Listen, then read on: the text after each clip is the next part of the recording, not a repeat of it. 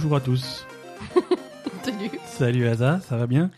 Euh, ça va. Bonjour à tous, bienvenue dans ce nouvel épisode de La Belle Gamer en compagnie de d'Asa et de Ben, moi-même. Il n'y a pas de poupie pour l'instant, pas de pas pour l'instant, mais pas de chat à l'horizon. je pense On- que ça va venir. On va pouvoir enregistrer en paix pour une fois.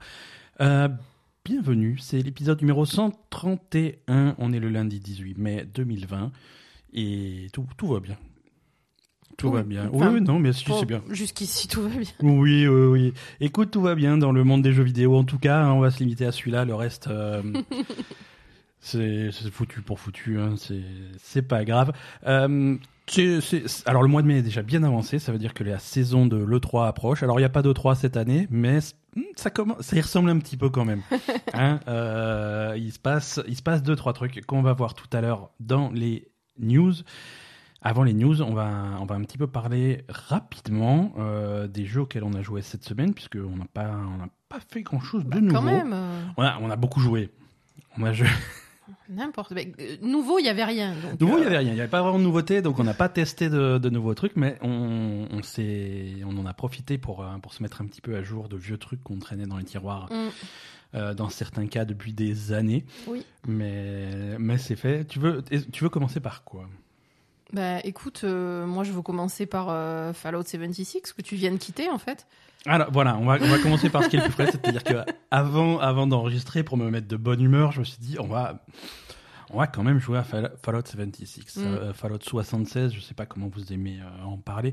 C'est, on, on en parle beaucoup nous. On, aime- on aime bien, on aime bien se moquer, on aime bien cracher dessus, on aime bien être euh, être méchant gratuitement. Oui, Et, c'est vrai. et mais voilà gratuitement, c'est-à-dire que c'est c'est la pure méchanceté de notre part.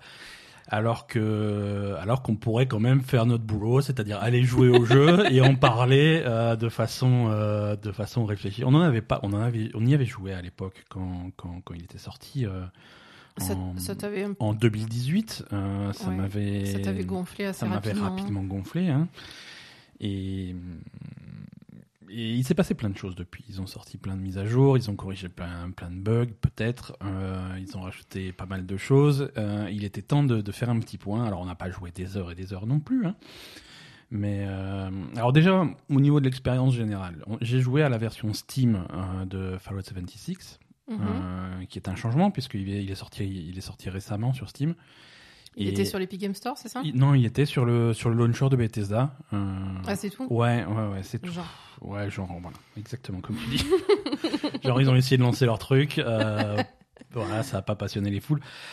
Et, et donc, euh, la version, la version Steam a été offerte à tous ceux qui possédaient le jeu sur un. Sur mais bon, c'était dans. Il y avait une période. Parce que tu l'avais acheté, ce truc à Je l'avais l'époque, acheté, tout à fait. hein, J'avais donné de, de l'argent à Bethesda pour un. Pour ce truc-là?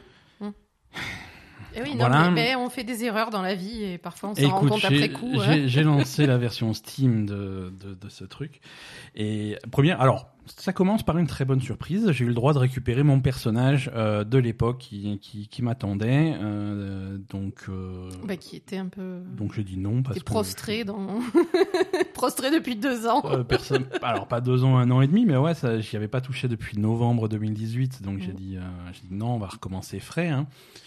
Donc euh, je me suis refait cette intro pour un, la quatrième fois, je crois, puisque j'avais fait la, la bêta Xbox, la bêta PC, ensuite le jeu final, et maintenant je relance le truc. Ça t'a saoulé, ça, hein? Je t'ai entendu souffler. Ah, euh, ça le, le mot que j'ai utilisé, c'est euh, ce, ce jeu me dégoûte. C'est ça. Non, mais l'intro, l'intro est, est naze. Euh, l'intro, tu commences, tu commences à l'intérieur de l'abri, de l'abri 76, bien entendu, euh, comme dans tous les Fallout, tu commences dans un abri. Mm. Section sans intérêt, euh, puisque. Oui, non, l'intérêt c'est d'aller explorer, quoi. Ouais, ouais. L'intérêt, c'est d'aller explorer. Donc, euh, alors, attends, on n'y est pas encore. D'abord, création de personnage. Donc, j'ai vite créé mon personnage. Et et, et la, la phase de création de ce personnage se termine par un moment où tu prends la- une photo de la tête de ton personnage pour sa carte d'identité. Hmm. Euh, donc, euh, ça passe en photo mode avec la carte d'identité. Tu, tu, tu centres sur ton personnage et tout, et tu prends ta photo. Moi, mon personnage a immédiatement des pop. Donc, sur ma carte d'identité, j'ai une photo d'un mur. Euh, Donc ça C'est va. vrai? Oui, oui, oui. Donc Ah, ça, c'est- ça, ça continue à bien marcher. ça a très bien, ça a très bien fonctionné. Et donc tu sors de cet abri euh, et, et donc il y a le petit robot qui est à la sortie de l'abri qui te dit salut ça va? Je fais ouais ça va. Et il me dit il y a des PNJ là en bas. Je fais, ah bah oui bah c'est d'accord c'est nouveau. Tu vois c'est ils te les mettent dans la gueule. Les PNJ ils les ont rajoutés à la dernière mise à jour mais ils te les mettent immédiatement dans la gueule. T'as deux t'as deux nénettes qui t'attendent à la sortie de euh, Mm. de l'abri et qui te parlent d'un un mystérieux trésor qui aurait euh, dans, dans cette chaîne de montagnes dans laquelle euh, se passe le jeu Mm. en Virginie euh, Occidental, occidentale c'est ça? Oui, bah oui, parce alors est-ce que tu savais qu'il y avait une Virginie occidentale, mais il n'y a pas de Virginie euh, orientale? Oui, voilà, c'est Ouais, il n'y ça. a qu'une seule. Ouais, mais bon, c'est comme ça. Hein, c'est. C'est pour ça, C'est les- vrai, c'est ce que je me disais. Je me disais, mais Virginie occidentale, c'est sûr. Mais Ouais, mais c'est là. donc ça, c'était. A- alors, si vous entendez la- si vous entendez la colère de Zeus à l'extérieur, c'est parce qu'on enregistre pendant l'orage. C'est normal. Euh, donc voilà, euh, il y a un trésor visiblement. Alors ça- tout ça, c'est une nouvelle histoire qui a été intégrée avec les personnages, avec les PNJ. Oui. Donc euh, ces deux filles te parlent d'un trésor et te parlent aussi d'un bar qui a ouvert pas loin. Donc tu vas, tu vas au bar, tu bonjour madame.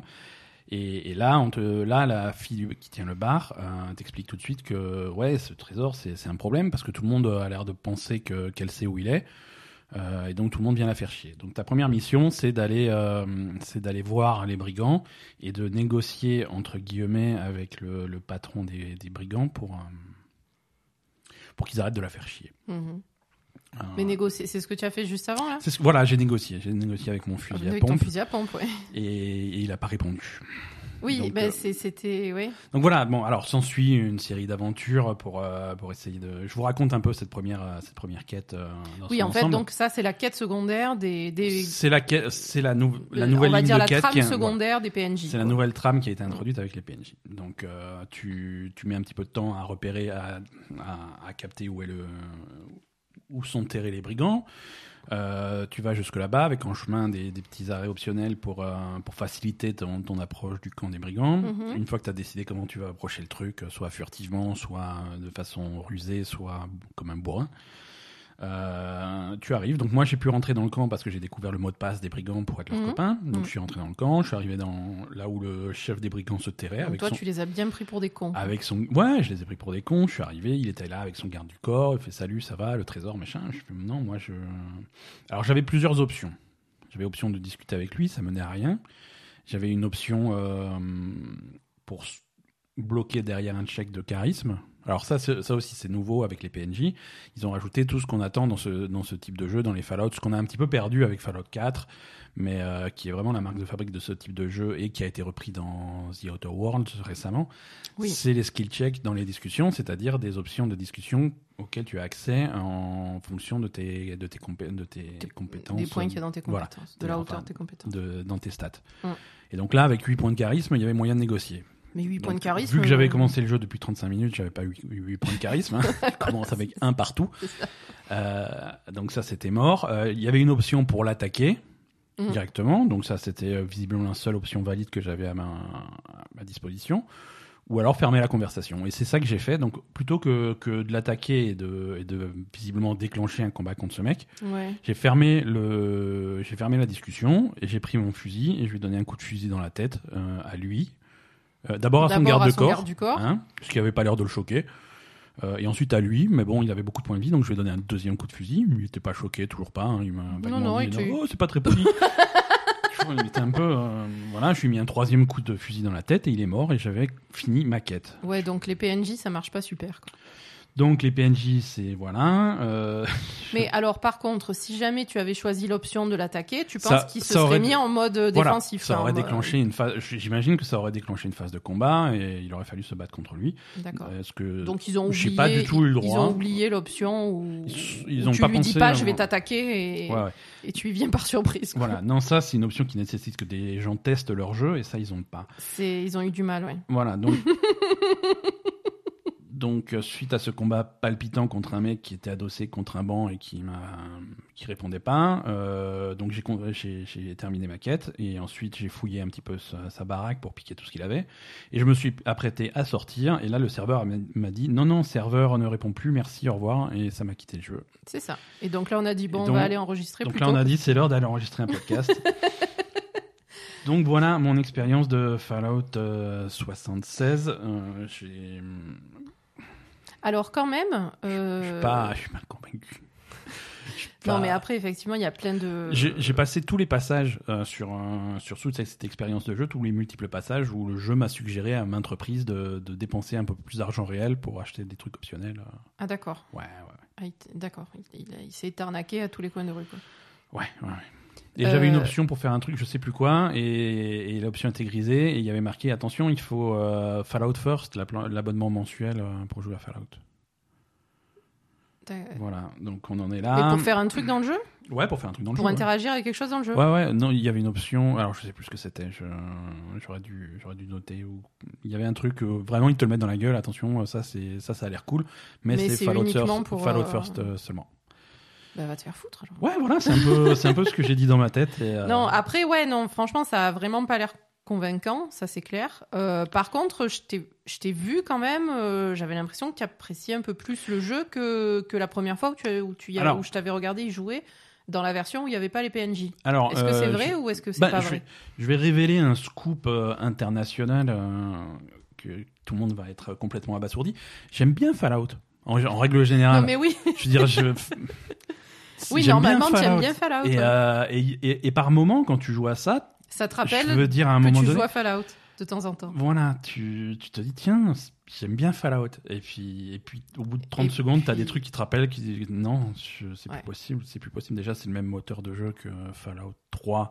Oui, c'est vrai que c'est euh, pas. que- sur lequel je me, je me suis éclaté, hein, mais je me suis éclaté il y a, il y a 10 ans, Oui, voilà, ça effectivement, c'est pas. un petit peu plus même. Euh, donc voilà, non, c'est c'est un, un moteur de jeu fatigué dans lequel ils ont essayé de rajouter du online, tu sais pas pourquoi. Hmm. Euh, et, et- non, je comprends, je comprends toujours pas pourquoi. Je comprends pourquoi. Ouais, non, non, le, pourquoi du jeu, je le comprends pas. Ouais.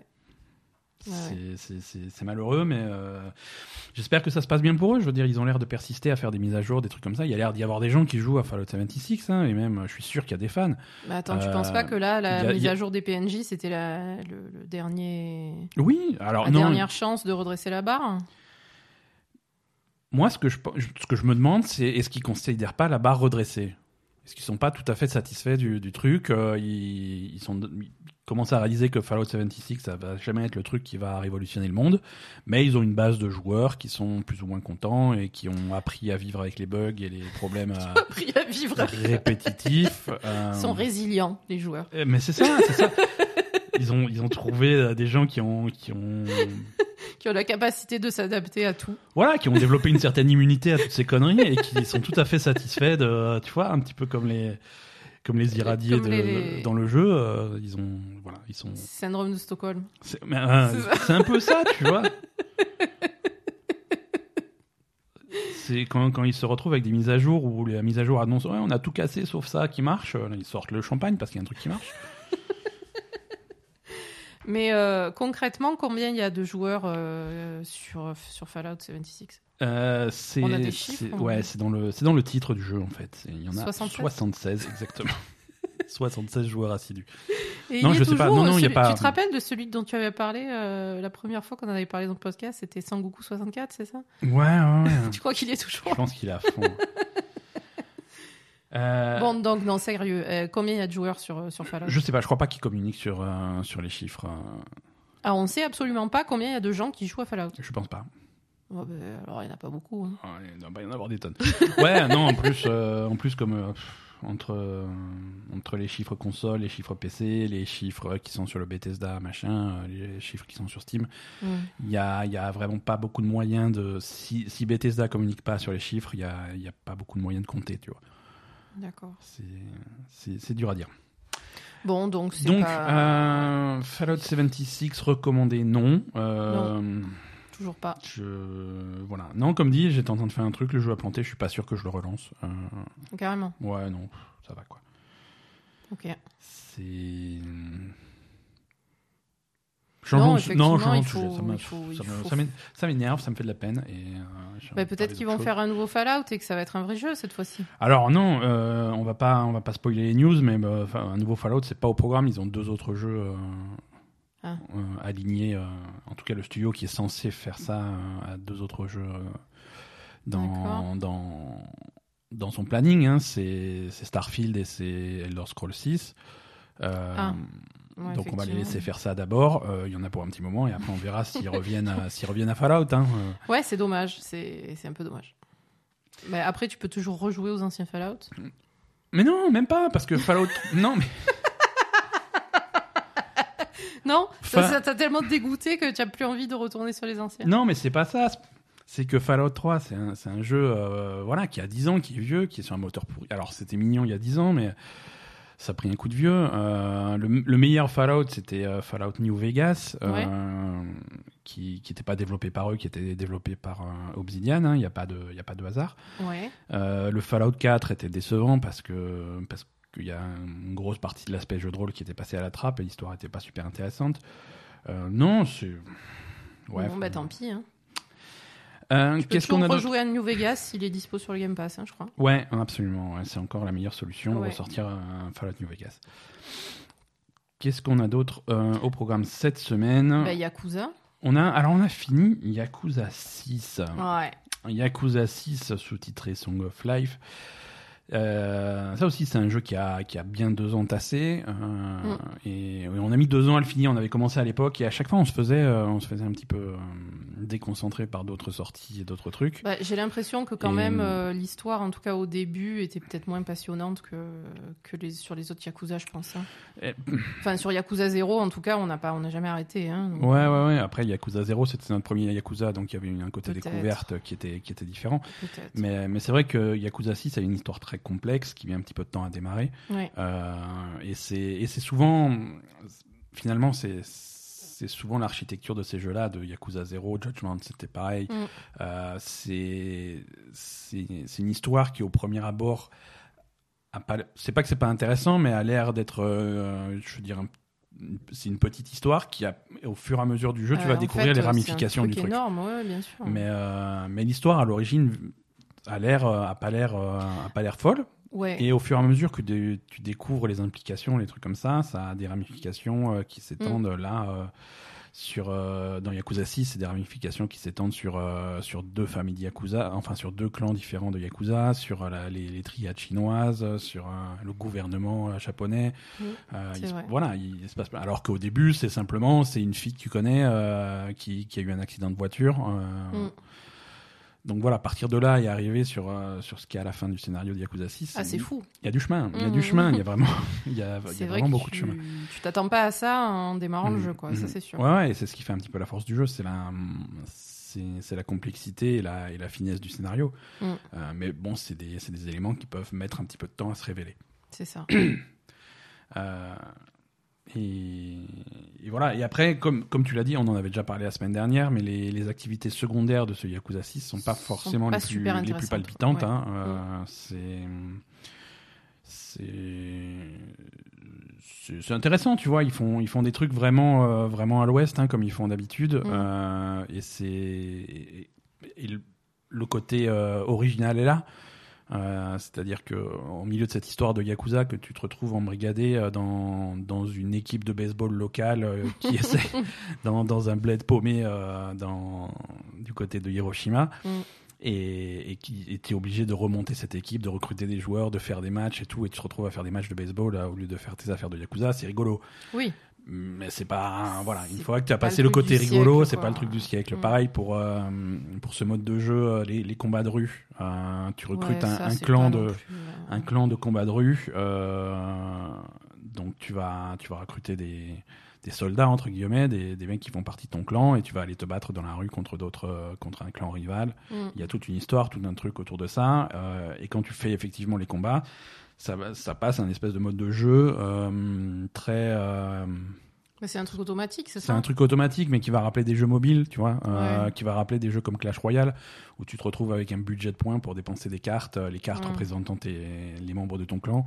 Donc tu vas invoquer euh, deux mecs avec des couteaux, deux mecs avec des battes, euh, le, le- Mm. le héros qui vaut 50 points, et tu as ton budget de points qui augmente avec le temps, donc c'est à toi d'utiliser les points que tu as Mm. stratégiquement. c'est c'est- voilà une fois que tu bof, une fois que t'as passé le cap de ah c'est rigolo c'est original c'est con ce qu'ils ont fait euh, c'est pas c'est pas Mhm. fun à répéter et si tu veux effectivement aller jusqu'au bout de cette histoire tu passes des heures à, à faire ce mode de jeu qui est pas qui est pas passionnant Oui, c'est vrai que les activités qu'on avait dans Yakuza 0, euh, c'était ou dans Judgment même. hein. Dans Ouais. Judgment, il y avait beaucoup de Dans Judgment, il y avait beaucoup Ouais, d'histoires mais- parallèles, on va dire. l'histoire parallèle qui Et- était qui était plus plus poussée Et dans Yakuza Et même dans 0, Yakuza les 0. activités étaient quand tu, tu devais euh, gérer ton, ton bar à hôtesse, etc. le là, bar à euh, hôtesse c'était c'était rigolo ça allait tout ce qu'il y avait quoi, autour vois. de, de l'agence euh, l'agence immobilière, de- immobilière, de, ouais. de Kiryu Mm. euh, c'était c'était beaucoup plus scénarisé Oui, oui. Euh, c'était intéressant c'était différent et je trouvais ça plus C'était plus intéressant complexe en fait dans Mhm. les, les systèmes de, de, Ouais. de mini-jeux, on va dire, étaient beaucoup plus complexes Ouais,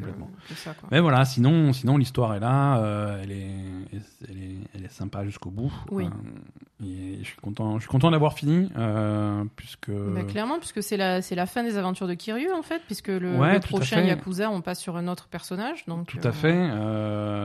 c'est voilà, c'est le dernier chapitre des histoires de Kiryu qui, qui commençait à prendre de l'âge, hein, puisque voilà, à chaque fois qu'on parle de Kiryu dans Yakuza 6, c'est c'est un, c'est un vieux monsieur. Pas- C'est pas un vieux monsieur, mais euh, Bah, il a pas l'air. il a dans- pas l'air, Dans le jeu, mais- mais, il, est, il, ils, en, ils parlent de lui comme un vieux, quoi. hein. de façon mathématique, il a plus de 50 ans. Oui, voilà. Voilà. Euh, Mm. il y a le Kiryu que tu joues dans Yakuza 6 a forcément plus de 50 ans, Mm.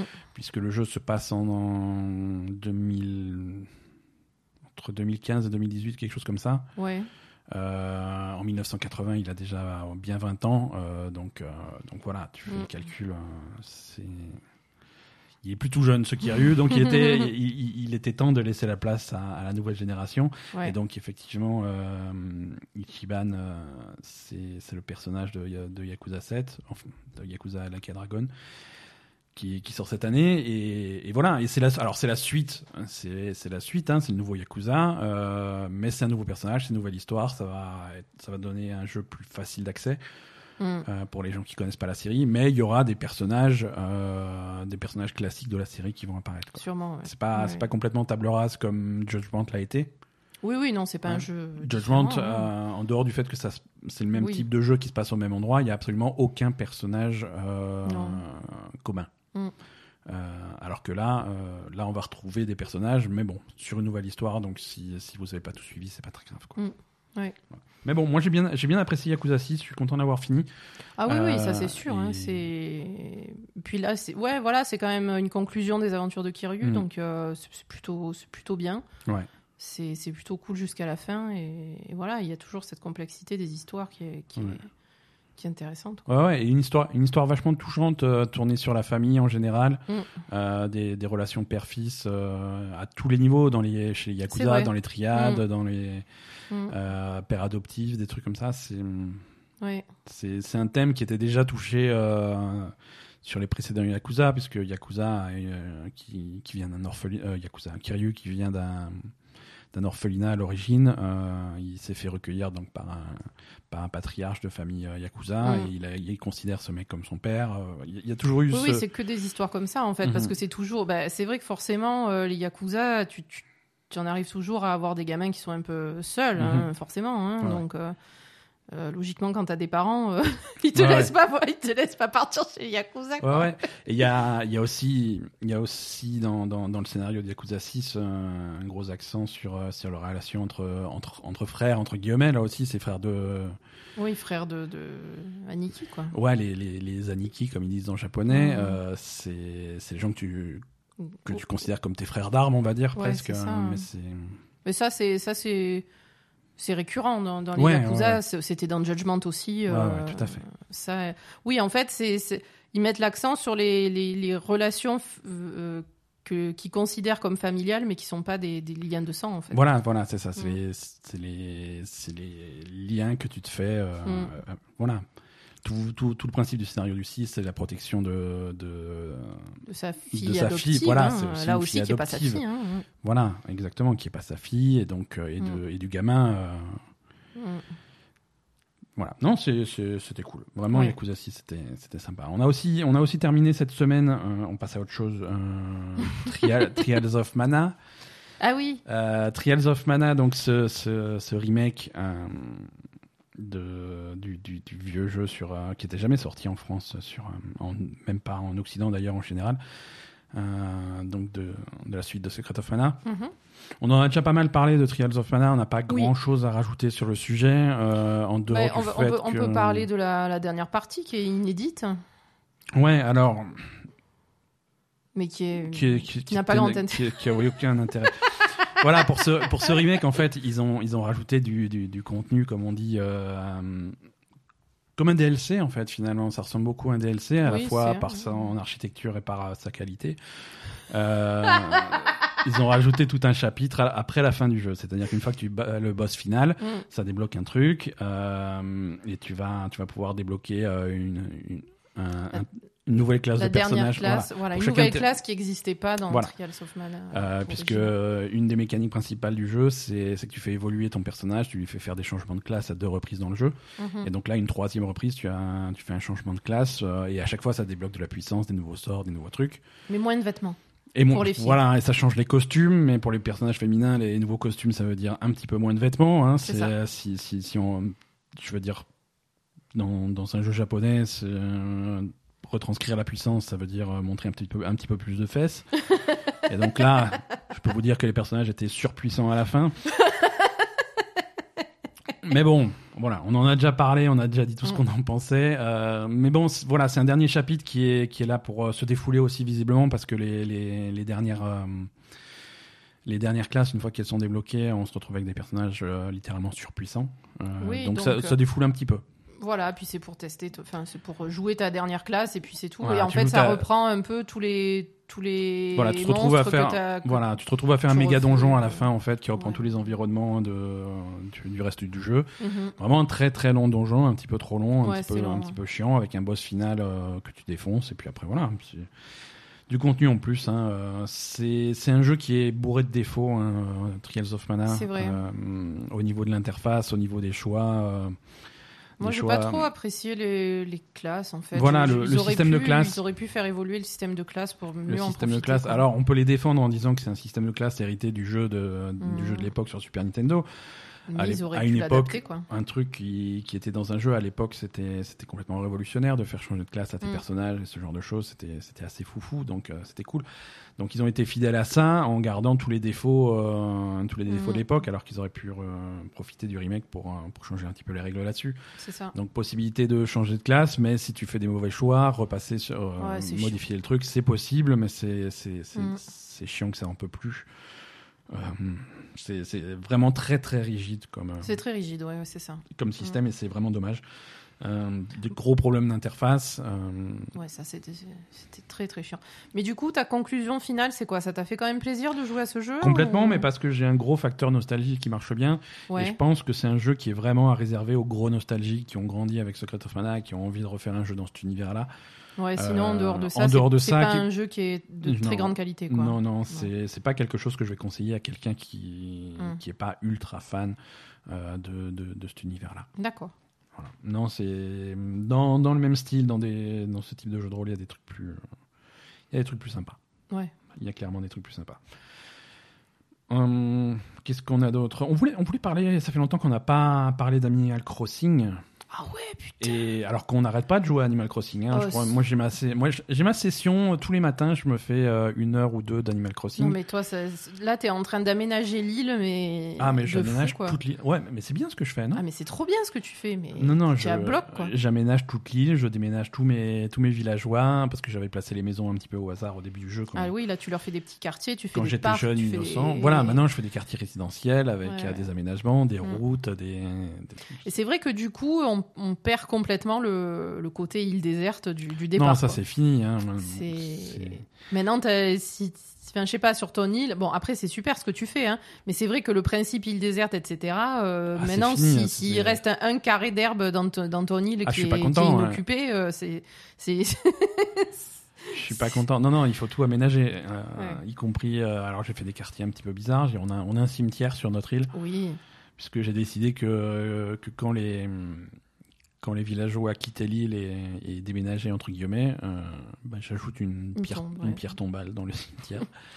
Alors moi je suis dégoûtée parce que la semaine dernière au camping, on a eu un personnage qui était une espèce de, de mouton euh, diabolique là. euh, qui- Ouais, on aurait dit, euh, on aurait dit une engeance de Satan. Ouais, et on n'a pas pu la faire venir parce que Il y avait plus de place sur l'île. bah, il y avait plus de place et puis elle- on, on lui a proposé de venir quand même mais elle voulait s'échanger contre un que tu aimais bien, le tigre. Ouais, ouais, ouais. Donc, Marito. donc Ben a refusé. non, je et- refuse et de coup, virer Marito de mon île. J'ai pas eu mon engeance du démon, je suis dégoûtée. Mais on en trouvera d'autres. Bah, voilà, c'est pas, c'était pas un mouton, c'était un bouc. Il avait les cornes. Oui, c'était un bouc, ouais, c'est ça. Mais vraiment, c'est le genre de bouc que tu utilises pour faire les invocations du diable. C'était- clairement. Il, il était vraiment trop bizarre ce bouc. Voilà.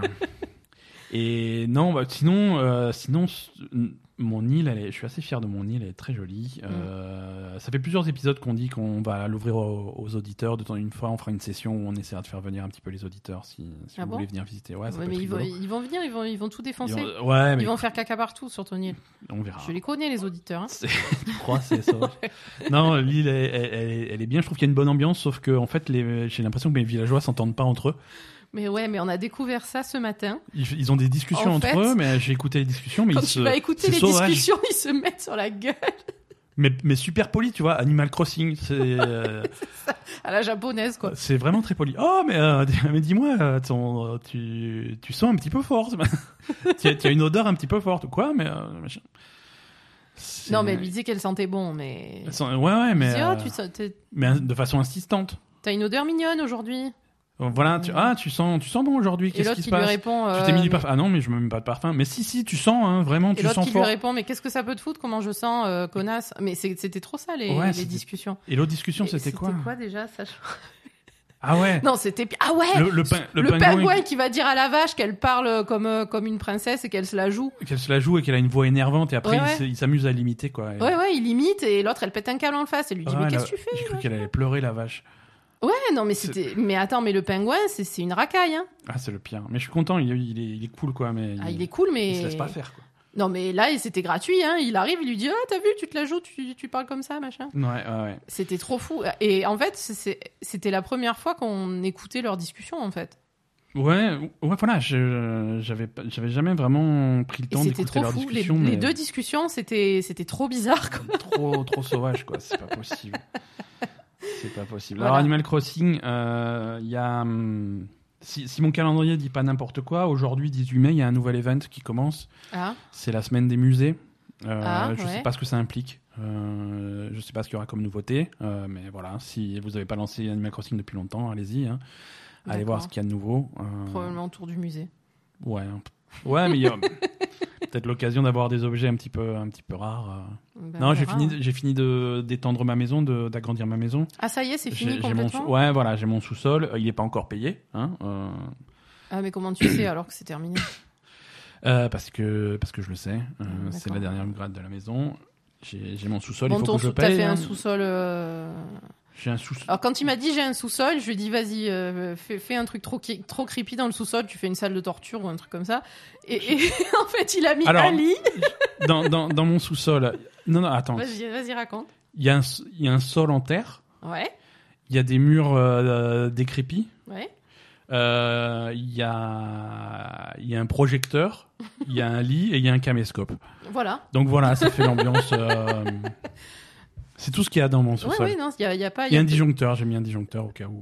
Parce que c'est un sous-sol, il faut quand même que ça, que ça fonctionne. Il y a pas besoin de grand chose pour. euh, Pour, euh, voilà. Voilà. Mais sinon, le reste de ma maison est tout à fait charmant.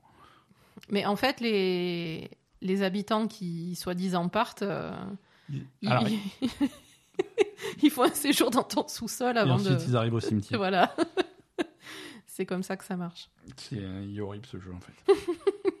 Depuis le début, je te dis qu'il est horrible ce jeu. Il est horrible ce jeu. Euh, Est-ce que non, on n'a on a pas joué à grand chose d'autre cette semaine. Euh, écoute, je te propose qu'on passe à l'actualité. On a, on a Hmm. pas mal de trucs à, à passer en revue.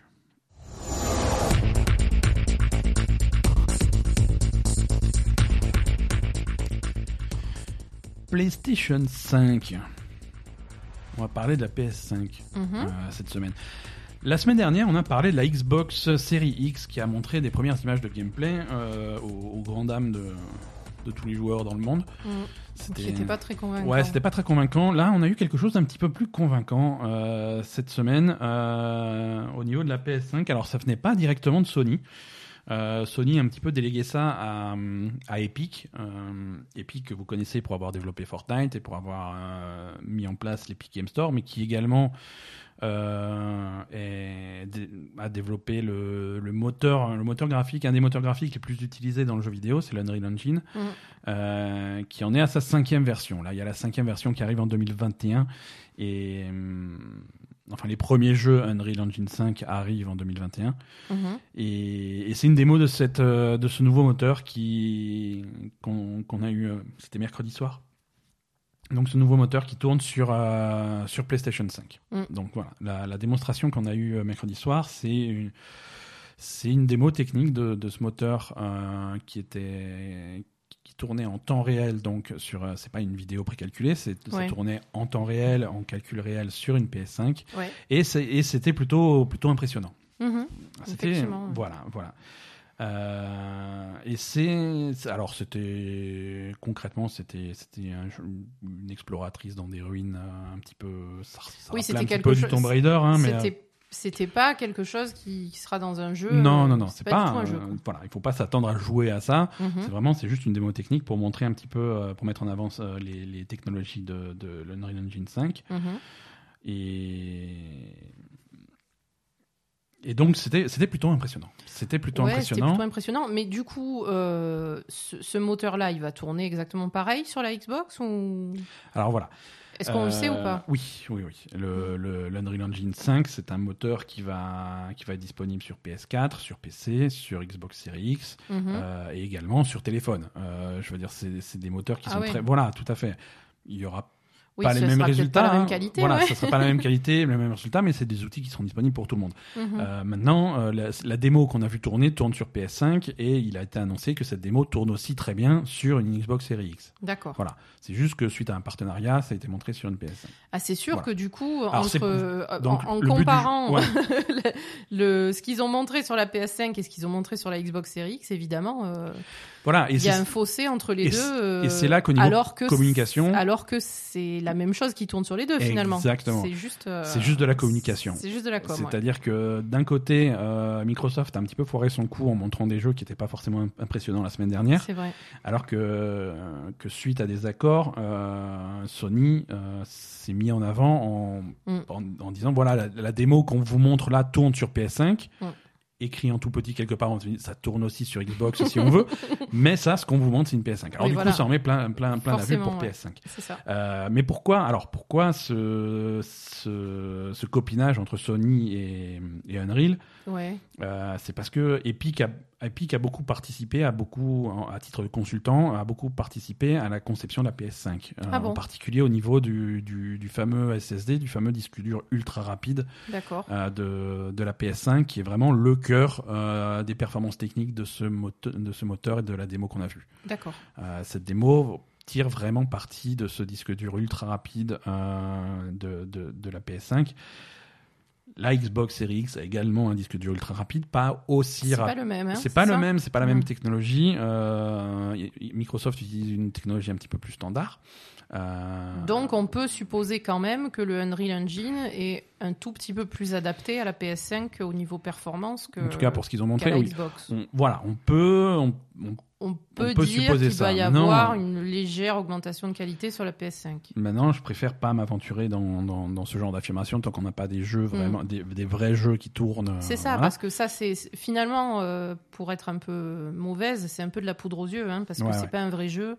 Faut, faut un peu modérer ses ardeurs sur ce genre de truc. C'est vrai que ça, fait, Voilà, ça, c'est ça. ça impressionne quand tu le vois, mais finalement, c'est pas un jeu auquel tu vas jouer. Oui, Moi, j'attends d'avoir le jeu dans les mains et de voir comment le jeu tourne, et, et là, je, je pourrais dire c'est de la balle, quoi.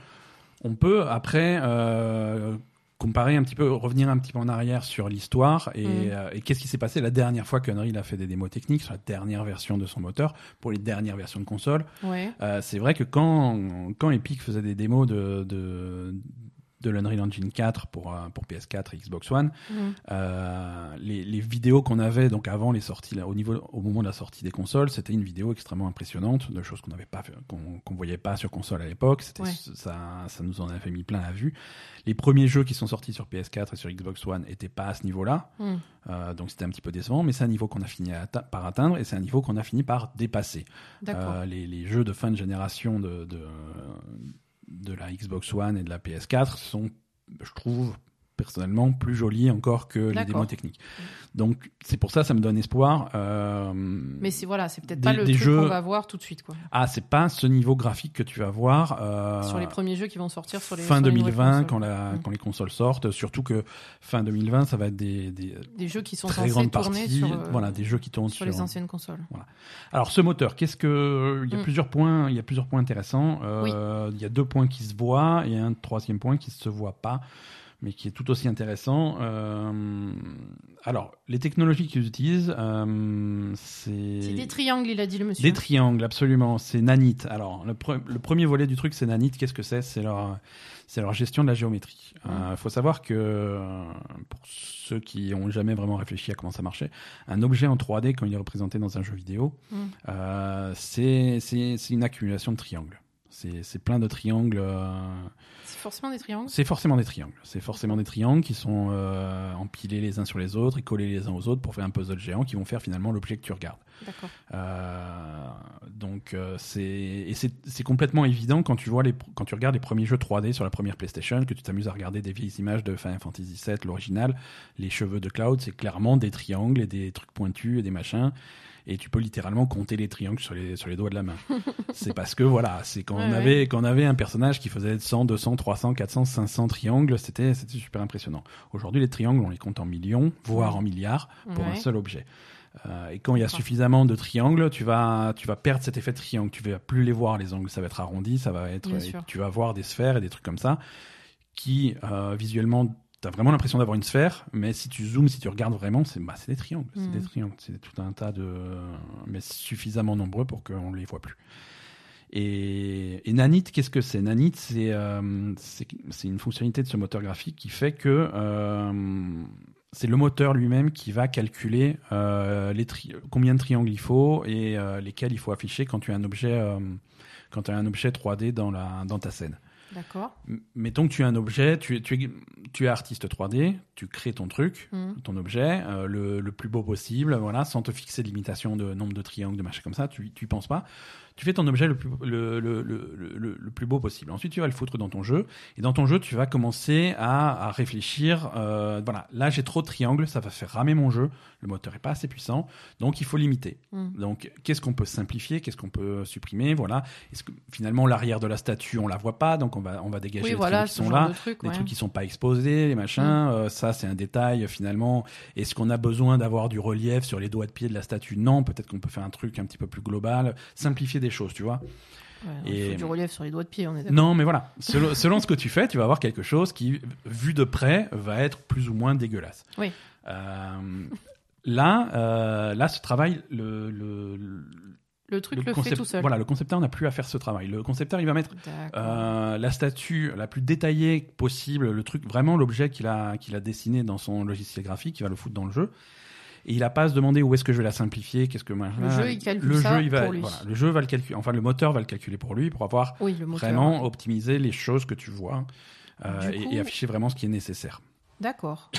Est-ce que euh, du coup ça va pas énormément simplifier le, le travail sur un jeu vidéo? C'est ça. Et quand, quand je disais il y a un aspect de ce moteur qui ne se voit pas, c'est ça. C'est-à-dire que c'est au-delà de la fidélité graphique que tu vas obtenir, c'est la. Alors sur le papier, hein, euh, Oui, il faut voir si ça marche correctement, voilà, sur le évidemment. papier, c'est la simplification du travail euh, du, Du concepteur du jeu, concepteur du jeu, du développeur. D'accord.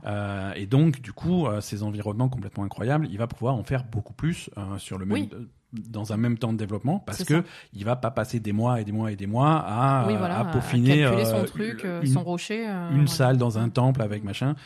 Et, et voilà. Et le, Donc mot- ça, ça et le peut- moteur, il, il te montrait ça vraiment la démo. Tu avais la statue, il te dit voilà cette statue, c'est je sais pas combien de millions de voire milliards de triangles et tout. Hmm. C'est impressionnant qu'il y ait cette statue. Allez hop, on va dans la salle suivante. Maintenant cette statue, on l'a mise 500, 500 fois, fois, ouais. et ça marche tout aussi bien. Ouais. Et, et voilà. Donc ça, c'est plutôt. Mais ça, c'est assez positif. révolutionnaire quand même pour la, ah ouais, pour la c'est- conception de jeux vidéo. C'est délirant, c'est délirant. Après, Si ça- il faut voir si, si ça, marche, marche en vraiment à l'utilisation voilà, euh, voilà. par euh, pour n'importe quel jeu. euh, Enfin voilà, Voilà, faut voir. C'est ça. C'est parce que ce, ce, ce type de technologie. Alors après, je vais, je, je vais cracher un petit peu sur le truc, hein, mais euh, je croise les doigts pour que ça marche et que ça marche aussi bien qu'ils en parlent. Mais euh, ce, ce, ce type de philosophie, euh, Unreal Engine l'a toujours eu. Euh. C'est-à-dire un moteur qui va à ta place décider quoi afficher Mhm. pour simplifier le truc. Et ça, c'est quelque chose à l'époque, même à l'époque de la 360, qui existait déjà. Et les jeux faits sur l'Unreal Engine avaient, avaient un défaut récurrent. Tu connaissais l'Unreal Engine au premier coup d'œil à cause de ça. C'était euh, ce qu'on appelle le, le pop-in des textures. C'est-à-dire que le moteur du jeu à l'époque, sur, les premiers- sur ces versions d'époque, euh, ce qu'il faisait, c'est que quand tu avais plusieurs versions de ta texture, une version haute définition, une version basse définition, Mhm. et en fonction de la distance euh, que tu es de ta texture, Mm. euh, ça va. Si tu es loin, t'as pas besoin que la texture soit détaillée, donc il te mettait la version basse définition. Et quand Ouais. tu étais prêt, euh, ça, ça remplaçait par la version haute définition pour avoir plus de détails quand tu t'approches des objets.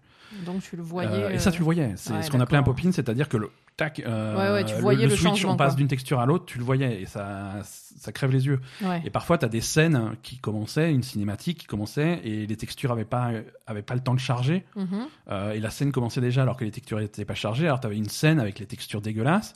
Et au bout de quelques. Alors pas longtemps, hein, mais une seconde, deux secondes, tu poup, poup, poup, toutes les textures avaient changé et passé.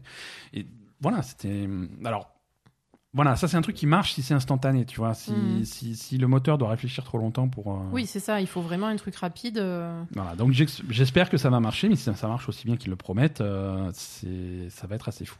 Ouais, il faut voir. Voilà. Est-ce que euh, il y a eu des des noms de jeux ou de studios qui travaillent sur ce moteur pour l'instant ou, ou pas du tout?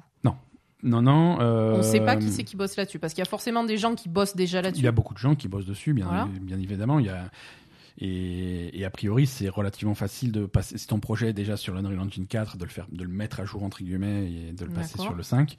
Euh, Donc il y a beaucoup de gens qui travaillent il dessus. y a beaucoup de gens qui travaillent dessus. La plupart des, la plupart du studio, euh, si tu veux, à moins que tu aies ton moteur, euh, ton moteur interne, et certains Ouais. studios ont leur moteur interne pour, euh, pour économiser. hein. C'est Mhm. plus intéressant d'utiliser ton propre moteur que de verser des royalties à Epic. C'est sûr. Euh, par exemple, Electronic Arts a son propre moteur, euh, qui est réputé pour avoir des problèmes qui ont causé la perte de pas mal de jeux. Euh, mais voilà, il y a des. Ouais. y a, euh, Ubisoft, alors ils ont leur propre moteur Mm. aussi, qui sont extrêmement performants. Euh, Capcom, ils ont le, ils ont développé récemment le, le, le RE Engine euh, de Resident Evil, euh, qu'ils utilisent pour, les remakes de Resident Evil, qu'ils ont utilisé aussi pour des films May Cry, qui est un moteur très performant. Mais si tu as pas ton moteur interne, euh, les deux choix que tu as, c'est Unreal Engine et, euh, et Unity. Et Unity, ouais. pour des projets généralement plus de plus faible envergure. Et euh, Oui, quand tu as des gros projets, tu prends plutôt Unreal si t'as pas ton propre moteur. en règle générale. Mm. Maintenant, il n'y a pas de. Ouais. Il y a, y a pas de règles, il y a pas de, règles sûres. Euh, surtout que là, ils vont, ils font aussi des efforts. On en parle tout à l'heure euh, de, de rendre l'Unreal Engine plus accessible à des développeurs indépendants. Ah, c'est bien ça. Ouais, mais ça, euh, On en- on faisons, on les choses dans l'ordre. Bon, après, donc Voilà. il y avait un deuxième. Donc cette euh, technologie de géométrie euh, dynamique et virtualisée de, de Nanit, ça on en a parlé. Et il y a aussi le deuxième truc, c'est l'humaine. Ça c'est l'éclairage. Oui, Ça, c'est un éclairage dynamique. euh, et ça, c'est. euh, ça aussi, c'est un truc qui automatise euh, des choses que euh, les, les développeurs faisaient à la main. euh, dans, dans la plupart des cas, c'est l'éclairage. Mais et c'est pas à rapprocher de la technologie qu'il y a en ce moment de des ombres, et je sais pas quoi là. Le, ça ray s'appelle tracing. Le ray tracing, ouais. Alors ça, c'est sans ray tracing. C'est- une technologie qui va avoir des résultats similaires. D'accord. C'est une autre technique que le ray tracing. Une- voilà, c'est séparé. C'est séparé, ça fait pas exactement la même chose, mais c'est quelque chose qui effectivement euh, permet de, de simuler le, Déplacement de lumière, Dépla- et les voilà. ombres, etc. le comportement de la lumière, Ouais. euh, l'effet sur les réflexions, sur les réfractions, sur l'ombre euh, de façon dynamique, et, dans ce contexte-là, pouvoir euh, déplacer les sources lumineuses et avoir des effets sur, sur toute la scène Hmm. sans commencer. Là encore, sans se poser de questions sur la complexité de la géométrie, des trucs comme ça. euh, Oui, là c'est pareil, c'est le truc qui calcule pour Voilà, toi. qui euh, calcule pour toi, qui fait le résultat, sans que tu, sans que le développeur ait à la main à, à précalculer les ombres. Si tu veux, euh, les ombres et l'éclairage, c'est quelque chose généralement qui se précalcule. Même avec le ray tracing Non, non, non, non, non. C'est l'ancienne méthode avant ray tracing et avant ça. L'éclairage, ça se précalculait et, et, si tu veux, le moteur calculait à l'avance à quoi ressemble la scène avec la lumière et c'était pré- vraiment précalculé et du coup ça ça te permettait d'avoir de la jolie lumière mais aussi qu'elle soit assez Ah, statique. c'est- ouais, voilà, fixe. D'accord. Ouais. Donc, Donc, ça, déjà, ça a été déjà modifié par le ray tracing, et donc ça, ça serait euh, une possible am- amélioration du ray tracing, c'est voilà, ça c'est ça. Mais bon, les deux combinés, ça paraît un peu fou que qu'un moteur de jeu il puisse faire tout ça à ta place, en fait. Ouais, ouais, ouais, mais c'est euh, C'est ça qui est un peu flippant finalement. c'est- Est-ce que est-ce qu'il va y arriver à faire Ah, tout ça? Bah alors il va sans doute pas tout faire à 100% et il y aura sans doute des ajustements à faire si tu veux quelque Mm. chose de parfait, mais euh, mais c'est Ouais. c'est c'est c'est assez impressionnant quoi. Ah oui, si ça marche, c'est c'est fou. hein. Ouais. ouais. Euh, alors donc on, on- on en parlait. euh, autre chose qu'ils ont montré un petit peu en parallèle de ça euh, autour du moteur de, de l'un- de- autour de l'Unreal Engine, c'est euh, ce qu'ils appellent les Epic Online Services. Ça, ça aussi, c'est un nouvel outil pour les développeurs Mhm. euh, qui permet euh, de rassembler toutes les fonctionnalités mises en place par, par Epic autour de Fortnite, par exemple, euh, qui permet aux développeurs de, du- de s'appuyer sur, sur ça pour simplifier tout ce qui est liste d'amis, recherche de matchs multijoueurs, les salons, les, les succès, les classements en ligne, ce, ce genre de choses. Des- D'accord. C'est-à-dire que tu peux, ça c'est quelque chose qui, qui existait déjà sur, euh, sur Steam par exemple, Mhm. mais par exemple si tu as besoin d'une euh, d'une liste d'amis, c'est surtout pour les jeux multijoueurs, hein, on est Ouais, d'accord, bien sûr. hein. mais si tu as besoin d'une liste d'amis, si tu as besoin de créer des matchs, des trucs comme ça, euh, t'as pas, à- t'as pas à, re- à tout redévelopper de, de base. Euh, tu peux te baser sur un, Tu peux prendre les trucs de Fortnite, quoi. de, de l'Epic Game Store, de, voilà, de, de ta liste d'amis, ou alors utiliser une liste, si tu as déjà un système de compte, euh, utiliser ça. quoi. Mais ça permet de simplifier aussi euh, des, ch- des choses comme le crossplay.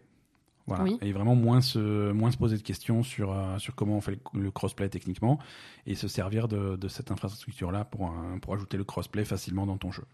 D'accord.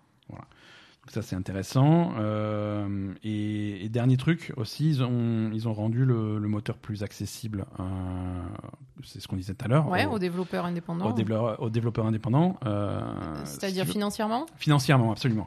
L'Unreal Engine, c'est quelque chose que là, c'était un moteur qui était qui était gratuit, tout le monde peut développer dessus, Mhm. mais par contre, il y avait des, des royalties à, à reverser sur les bénéfices de ton jeu. Ouais. Maintenant, sur cette nouvelle version, et, et rétroactif depuis janvier 2020, D'accord. euh, tu, tu commences à verser des, des royalties à Epic euh, seulement une fois que ton jeu t'a rapporté plus d'un million euh, de, de dollars. Ah oui. Donc au-dessus d'un million, ils commencent à toucher leur part. En dessous, le moteur est complètement gratuit. Putain, c'est bon ça, parce que quand même, pour toucher un. Enfin, je sais Mhm. pas après, hein, c'est facile de toucher un million dans un jeu vidéo? Non, Ah oui, voilà. non, non, non, non, non, absolument pas. Si ça, si ça l'était, je peux te dire qu'on serait pas en train de faire un podcast. C'est ça. Euh, non, non, non, non, c'est, ça reste, voilà, c'est ça. C'est-à-dire que pour les gros jeux, parce oui, que quand voilà. tu commences Donc, à raquer les un million, c'est qui gros vont, jeux, qui vont leur donner du fric et les petits jeux. Voilà. euh, parce que ils considèrent gratuit, quoi. on peut considérer que quand tu as un million euh, qui commence à rentrer, tu peux verser euh, une partie pour payer ton Et moteur. puis on peut considérer aussi qu'ils vont rentrer dans leurs sous finalement en, en étant payés, parce qu'après ça doit être un pourcentage. Alors ça dépend de la taille du projet. hein. Il y a- il y a des projets colossaux qui rapportent un million. euh, bon, c'est voilà, c'est toujours. Mais pour les petits studios, euh, un million, c'est Non beaucoup mais d'argent. eux, Epic. Et puis ils s'en foutent. Hein, voilà, je veux dire. un- Non mais Epic ils sont déjà blindés, mais Voilà. je veux dire de toute façon ça, ça leur rapporte finalement autant de, enfin peut-être un peu moins, mais de, de, de prendre le pourcentage que sur les trucs qui sont vraiment énormes, parce que de Ouais, toute façon le pourcentage qu'ils vont avoir ça va être une grosse somme, Ouais, plutôt voilà, que de faire ça. chier les petits développeurs pour, euh, pour 10 euros quoi. Mais surtout qu'ils vont pas les faire chier. Ça veut, ils vont juste les dissuader. Et le petit développeur, il va utiliser euh, Unity. C'est ça Tu vois, euh, plutôt que de payer. Oui, c'est ça, euh, plutôt de, que- que de payer une part de son truc déjà de son du peu de bénéfices Mm. qu'il va faire, il va pas avoir envie. hein. Oui, donc du coup là c'est gratuit, donc euh, donc c'est cool Non, quoi. Surtout peut- s'il y a la technologie promise. C'est intéressant. Euh, Bon, par contre, j'annonce Poupi est arrivé. Ouais, non, c'est une catastrophe. Poupi est arrivé, Ben est stressé, on n'est pas bien là. Non, Enfin, moi, je suis cool, mais, mais Mais, Ben, euh, il est pas bien. elle est en train de, elle est en train de vomir sur le truc qui fait les jingles du podcast. Mais comme d'habitude. C'est c'est un problème. Fortnite sera. Alors, nos amis joueurs de Fortnite qui nous écoutent, je sais que vous êtes plusieurs millions, euh, vous serez ravis d'apprendre que Fortnite sera disponible sur PS5 et Series X à la sortie des consoles respectives. Euh, donc, ça, c'est. Oh, c'est logique. Hein. Voilà, c'est le truc le plus logique, de... mais au moins c'est annoncé officiellement. Et Fortnite basculera sur, euh, sur l'Unreal Engine 5 euh, mi- mi-2021. D'accord. Donc le, le rendez-vous est pris. Euh, voilà pour Epic, voilà pour leur petit moteur, ça c'était plutôt intéressant. Euh, c'est pas, alors c'est pas la seule news qu'on a eue euh, cette, euh, cette semaine. Ça c'était mercredi. Jeudi, on a eu droit à une grosse présentation de la part de Sony de, de Ghost of Tsushima. Ouais. Un, un jeu dont, dont la date de sortie se rapproche, mais on avait finalement pas énormément d'informations sur le gameplay. Euh, on avait des belles images, des jolis trailers, des trucs comme ça, mais savoir exactement le type de jeu que c'était, euh, c'était plutôt, plutôt limité. Et là, voilà, là, ils ont bien montré le jeu, ils ont bien montré euh, le, le type de jeu que ça va être. Oui, c'est. Euh, alors, c'est un open world, hein, classique finalement. hein. voilà, c'est un, un gros open world dont, dont la PlayStation finalement a le, a, a le secret. Euh, La PlayStation? bah ouais, sur PS4 finalement, entre les, il y, a- il y a eu beaucoup de jeux de ce type-là, euh, que, que que ça soit du, du, du Horizon Zero Dawn, du Days Gone, des trucs comme ça. Voilà, l'open world, c'est ça a été un petit peu euh, la, la force de la de la PS4 sur cette génération. Et, euh, Ghost of Tsushima a l'air de s'inscrire là-dedans, avec euh, un jeu finalement qui va rappeler. euh, entre Witcher, Witcher 3 et Assassin's Creed, je trouve. Voilà, c'est ça. On a eu, on a eu des inspirations de, de, de, de Witcher, on a eu des inspirations d'Assassin's Creed, clairement, un tout petit peu de Breath of the Wild. C'est. Mhm. Ouais, ouais, ouais. C'est, ça a l'air intéressant, ça a l'air intéressant. Ils ont montré plein de choses, ils ont montré euh, de, ils ont commencé par montrer de l'exploration. Oui. Euh, Oui, parce que- Alors Ghost of Tsushima, tu es, tu, tu, tu joues ce, ce, ce personnage, Jin, Ah, je sais pas. sans doute. Je me rappelle pas. Bref, ce, ce personnage qui vit sur euh, l'île japonaise de Tsushima, je sais pas si c'est une vraie île ou. Je sais pas non plus. Donc ça se passe sur l'île de Tsushima, au Japon, une île qui est envahie par les armées mongoles. Ouais. Euh, et tu dois la défendre, et tu es donc le Ghost of Tsushima, qui voilà, il n'y a plus que toi pour défendre cette île, euh, Mm. donc démerde-toi. Et, et, et le jeu se- s'articule autour de ça, donc la, la- la défense de ton île contre les, les Mongols. Donc tu vas, tu vas attaquer des campements mongols, tu vas reprendre du territoire, des trucs comme ça. Ouais, Euh, c'est vrai que. Bah, Le scénario lui-même, voilà, on, il on reste. sait pas. Enfin, moi, j'ai un peu peur. Enfin, de ce qu'on a vu, en tout cas, sur la dernière présentation. Mm. Euh, je, je sais pas ce que c'est le scénario en fait, parce qu'après ce qu'ils ont montré, c'est reprendre des points, etc., des campements, des trucs, euh, faire des activités euh, sur la oui, map. voilà, voilà, mais si c'est pour faire mais du. après, il, faut qu'il y ait une bonne histoire derrière. ouais, parce, que, si c'est Far Cry au pays des Mongols, c'est pas. un- Voilà, j'ai un peu, j'ai- un peu peur de ça. Je je- j'ai pas vu euh, comment allait se, se, se dérouler l'histoire Mhm. principale en fait. Écoute, ça, on va, on va, on va le découvrir. Niveau, niveau exploration, ils ont montré pas mal de choses sur l'exploration. J'ai trouvé ça assez intéressant. Oui, oui. Euh, tu, tu vas pouvoir naviguer en suivant le, en suivant le vent. Ouais, ça c'est très sympa. C'est très sympa quand tu, quand tu repères quelque chose sur ta carte ou quoi, ou si tu as des, des choses, euh, des Ben, objectifs. le vent, c'est tu mets quand il y a des points d'interrogation ou des trucs que tu Ouais. as à faire sur ta carte, tu mets sur ta carte et au lieu d'avoir un, un traceur ou Un- une route, une euh, flèche GPS, voilà, machin. c'est- le vent qui te qui t'indique. Tu vas euh, suivre l'essence du vent. Alors là, du coup, tu dans, dans un champ de fleurs, tu vas voir les pétales qui volent dans le sens qui va bien. Euh, Tu vas donc tu suis le vent, ça va t'amener à ton objectif. Ouais. Ou alors de temps en temps, quand tu te passes pas loin d'un point d'intérêt, tu vas voir euh, la hum, la faune locale qui va t'aider. Tu vas voir un renard qui va venir te chercher pour te guider à un endroit particulier Mhm. ou des oiseaux. Ouais, ça c'est Euh, sympa. voilà. Tu vas aussi, il faut aussi pouvoir observer ton, ton, ton environnement. Donc, tu te mets à un point de vue assez élevé. Tu vas, tu vas voir, tu vas repérer euh, au loin, à l'horizon, une colonne de fumée. Mm. Donc, tu vas pouvoir aller dans cette direction pour voir ce qui se passe là-bas. Donc, il y a plein, il y a plein de choses. Et c'est pour ça que je dis, il y a un petit peu de Breath of the Wild, un, petit peu de, de Far Cry aussi, parce que les colonnes de fumée, c'est Far Cry. D'accord. Euh, Non, mais c'est tu- il faut vraiment que tu observes ton environnement. Voilà, voilà. Ça c'est sympa. Enfin, L'interaction avec l'environnement, je trouve ça vraiment Ouais. sympa. Et... Alors, ça, c'est, c'est dur à réussir. hein. Il faudra voir, Mm. euh, faudra voir dans le jeu si, ça fonctionne bien, vrai. mais c'est, c'est assez c'est dur à intéressant. Euh, ils ont montré un petit peu, un petit peu de combat. Euh, ils ont montré en fait une attaque de camp mongol de deux- faite de deux façons différentes. La façon samouraï où tu y vas de face comme un bourrin et tu vas te battre au sabre contre, contre les. Mongols. Avec un combat qui, qui rappelle un petit peu. Euh, bah, c'est un combat au sabre. Sekiro, quoi. Un petit peu, ouais, ou peut-être plus, euh, presque plus Nioh que, ce- ouais. que, que Sekiro avec les postures différentes Ouais. ce genre de choses. Ou alors tu peux choisir de faire une attaque vraiment euh, ce qu'ils appellent Ghost. hein. Euh, donc euh, faire plus, plus le ninja, plus, euh, plus Sekiro là, ouais, pour le coup, où tu vas, où tu vas utiliser des Oh, plus, pétards, des trucs comme ça. Plus Assassin's Creed. Hein. plus Assassin's Creed. Parce que Sekiro, même quand il voulait, il voilà. avait du mal à être furtif jusqu'au Voilà. bout quand même. hein. donc là, tu vas utiliser la nuit, tu vas utiliser les ombres, tu vas être furtif, des, des kills instantanés, Ouais. des trucs comme ça.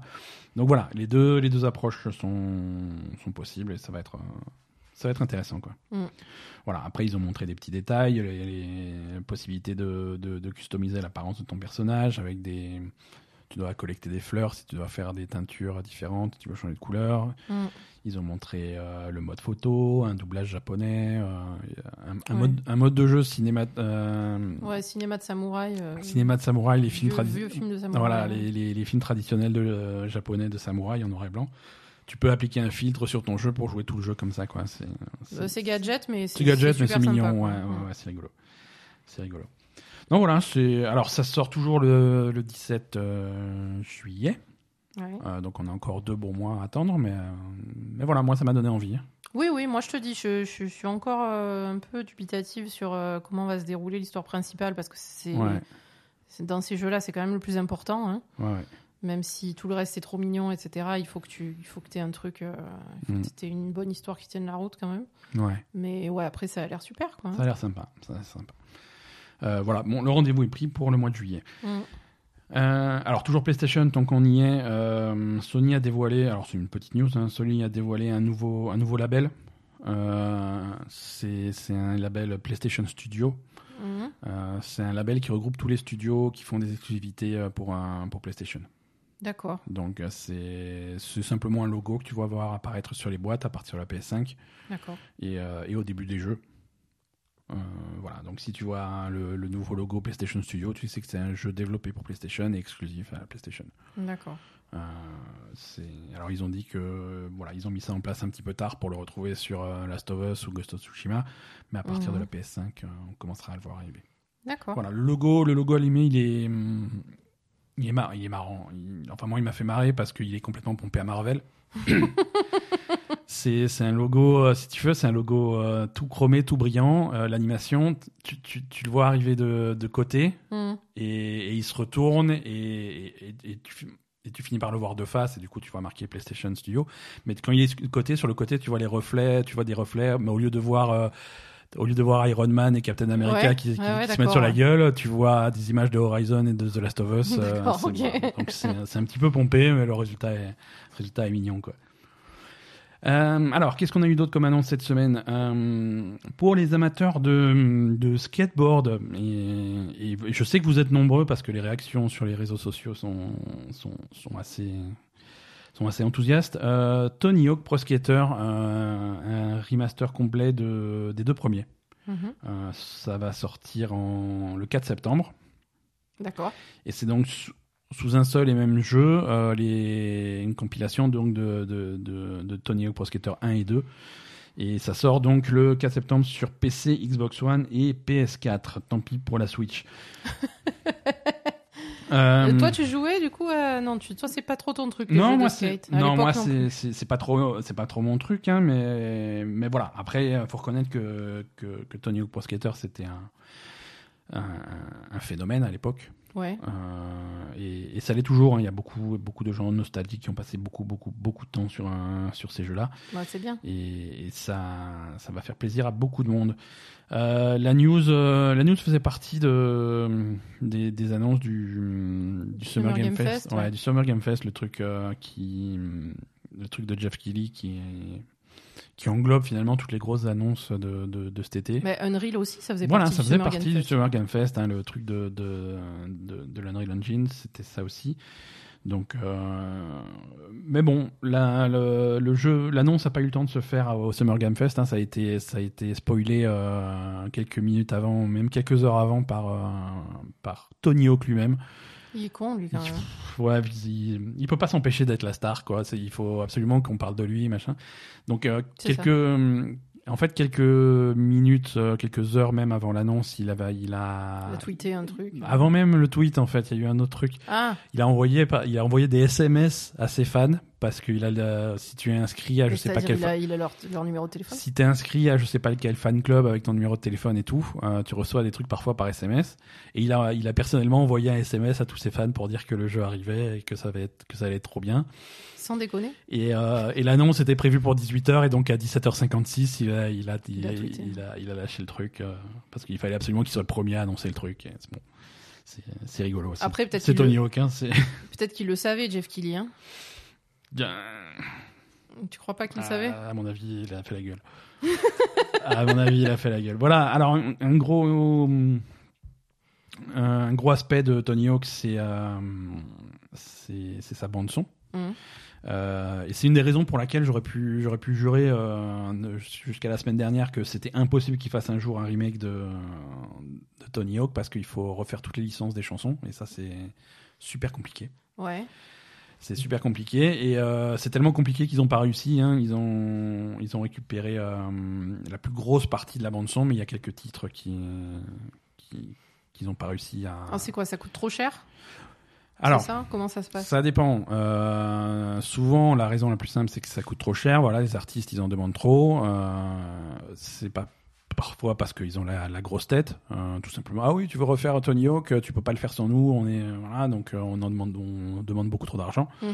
Ou alors pour des, parfois pour des raisons euh, beaucoup plus, beaucoup plus cons, genre le, le studio ou le label n'existe plus parce que c'est des, c'est des chansons, c'est des artistes, c'est des trucs qui ont 20 ans, des trucs comme ça, et parfois Ouais. le label n'existe plus et c'est, ça devient un casse-tête de savoir qui a les droits de telle ou telle chanson et donc euh, c'est, c'est parfois con. compliqué. Ouais. Il y a sur, euh, sur tout, je crois que sur toutes les bandes son de 1 et 2 cumulées, je crois qu'il y a que 5 chansons qui, qui viennent pas, euh, Ah, c'est pas, c'est pas non plus la fin c'est quoi comme chanson? C'est du. Alors, C'est quoi euh, comme type Moi, je connais pas du tout euh, Tony Hawk, euh, c'est, c'est, du Sum 41 et des trucs comme ça, non? Voilà, alors je sais plus exactement, mais je sais qu'il y a du Rage Against the Machine, il y a, de, il y a du Papa Roach, il y a des trucs comme ça. Euh, il y a Anthrax, Public Enemy, il y a. Ouais, non, c'est c'est- c'est du gros. C'est du, rock. c'est du rock, c'est du rock qui bouge bien, un petit peu de punk, un petit peu de, D'accord. de, de, de trucs comme ça. Voilà, non, c'est c'est une bonne bande-son, c'est une très bonne bande-son. Ok. C'est une très bonne bande-son et qui a l'air d'être assez proche de l'original à quelques, quelques différences près. Euh, Nintendo, de leur côté, euh, ils avaient annoncé qu'ils feraient pas de Nintendo Direct. Ça veut pas dire qu'ils ont rien à annoncer. Euh, surprise, ils ont annoncé un nouveau Paper Mario. Ouais. Voilà. Alors toi, ça t'a pas. Je sais pas, tu m'as montré ça. C'est vachement bien, quoi, Paper Mario. Non, arrête, tu- je t'ai dit, mais c'est bien ce truc. Tu m'as dit, bah, il y en a un qui était Il y en bien. a un qui est bien, ils en ont sorti nul. 65, il y en a un qui est bien. Euh, Paper Mario The Origami King, euh, c'est donc le, le nouveau Paper Mario, toujours développé par, euh, je sais plus comment il s'appelle, mais c'est les mêmes. Et- Je l'avais noté sur mon papier et ça a complètement disparu, c'est pas grave. Euh, Paper Mario. Alors qu'est-ce que c'est Paper Mario pour ceux qui suivent pas C'est alors c'est dans l'univers, euh, bah, c'est dans l'univers de Mario, mais un univers un petit peu modifié où Mario est dessiné sur une feuille de papier, donc il est il est plat quoi. Ouais. Il est plat, il a toujours été plat et il y a eu c'est il y a de l'exploration, il y a un petit peu côté un petit peu côté jeu de rôle surtout dans le dans les combats, Euh, c'est quelque chose qu'on avait un petit peu perdu sur les précédents mais là ça revient dans celui-là. C'est des combats au tour par tour euh, Mhm. voilà. Et, et tout le monde euh, tout le monde est tout le monde est plat euh, sauf dans celui-là où où il y a un méchant il y a un méchant qui est représenté par un par un origami Mhm. et ça va pas du tout parce que l'origami il est toujours en papier mais il est plus pas là. Donc c'est un méchant. Et il a transformé la, la princesse en origami. Donc Ah, maintenant voilà. la princesse elle est méchante. Et voilà, il faut lutter contre les méchants origami. Et ça a l'air très mignon. Euh, on espère que ça sera bien. Euh, Ouais, moi, je trouve que ça a l'air mignon, mais vachement moins mignon que, que les Yoshi. euh, Yoshi Crafted World, des trucs comme ça. Ouais, Crafted World et. ouais c'est vrai que visuellement les, machin, les, les, les derniers Yoshi étaient très très. C'était super mignon. très, très ça, ça c'est bof, quoi. Écoute, on va voir le résultat. Comme dit, il y en a eu, il y en a eu plusieurs des Paper Mario euh, depuis, depuis la Nintendo 64. hein, en 2000, ça fait maintenant 20 ans qu'il y a des Paper Mario. Euh, celui de la GameCube était, était fou. fou. Euh, C'est Paper Mario et la porte millénaire, un truc comme ça, je crois que ça s'appelait. Euh, sur GameCube, celui-là, il était vraiment fantastique. Et, et après, avec les années sur 3DS, sur Wii U, il y en a d'autres qui sont sortis, Sticker Star, Color Splash, des trucs comme ça, qui étaient, qui étaient franchement, euh, qui étaient à chier. Hein, on va pas. on va pas tourner autour autour Ouais, du pot, donc qui euh, était, du voilà. coup, euh, bof. euh, Donc Origami King, on, va surveiller, on va voir ce que ça donne. Euh, ça peut être euh, le meilleur jeu du monde, comme ça peut être une grosse merde. Euh, L'avenir nous le dira. On n'aura pas longtemps à attendre puisqu'il sort vendredi 17 juillet, euh, le même jour que Ghost of Tsushima. Voilà. Donc, Donc, il faut euh, choisir entre les deux. Donc euh, voilà. La dernière fois, on a eu Animal Crossing qui, qui s'est qui s'est pris à, à Doom Eternal le même jour. C'est Ah, bien passé pour Animal Crossing. gagné, ouais. Là, Paper Mario contre Ghost of Tsushima, je sais pas qui va gagner, mais euh, quand tu joues à pierre papier ciseaux, c'est pas le papier qui gagne contre le contre le sabre. Non. Euh, encore un nouveau jeu annoncé. On a plein de nouveaux jeux cette semaine, c'est merveilleux. Mafia, tu te rappelles de Mafia? Voilà. Donc, alors oui, Mafia, je me rappelle, mais je sais pas si j'y ai déjà joué. Mafia, Mafia 2 et Mafia 3, c'est des jeux qui, qui parlent de roulement de tambour. Mafia. Mafia, euh, c'est bien, merci d'avoir suivi. Euh, c'est des jeux qui ils sont ils sont pas mal les mafias. C'est des open world dans le dans, dans, dans l'univers de la mafia, hein, mais aux États-Unis, euh, qui rappellent un petit peu surtout Mafia 1, Mafia 2 dans une ambiance qui fait très le parrain. Hein. Euh, Mafia 3, c'est une ambiance un petit peu différente puisque ça se passait en en Louisiane, je crois. Mm. où Tu jouais, euh, tu jouais un ancien, un ancien soldat de retour de la guerre du Vietnam, un black qui, qui Ah, se retrouve ça, dans. je me rappelle Ouais, ouais, ça. c'est- Mais c'est plutôt récent, c'était Ah, mais 2016. oui. Mafia 3, c'est 2016. Ah, mais je me rappelle du Black. Euh, C'était. Ouais, Ouais, ouais. Un super jeu, euh, franchement, bien, un- enfin super jeu. Mais on y avait joué jusqu'au bout. Non, non, non, il y avait des, non, on avait lâché l'affaire. euh, il y avait, il y avait des aspects un petit peu répétitifs qui m'avaient, qui m'avaient un petit peu endormi. Ouais, Euh, pourtant l'histoire était. Ça paraît bah, vachement de racisme, c'était pas mal, non? Voilà, c'était Les- abordé les- de façon Les assez- thèmes étaient pas mal, les mais. thèmes étaient abordés mais de façon le assez intelligente. Était, était pas top, c'est ça? Et, ouais, et en règle générale, c'est des jeux qui sont plutôt, plutôt bien écrits. Euh, donc Mafia 1 qui date de 2002, Mafia 2 2010, euh, Mafia 3 c'est 2016.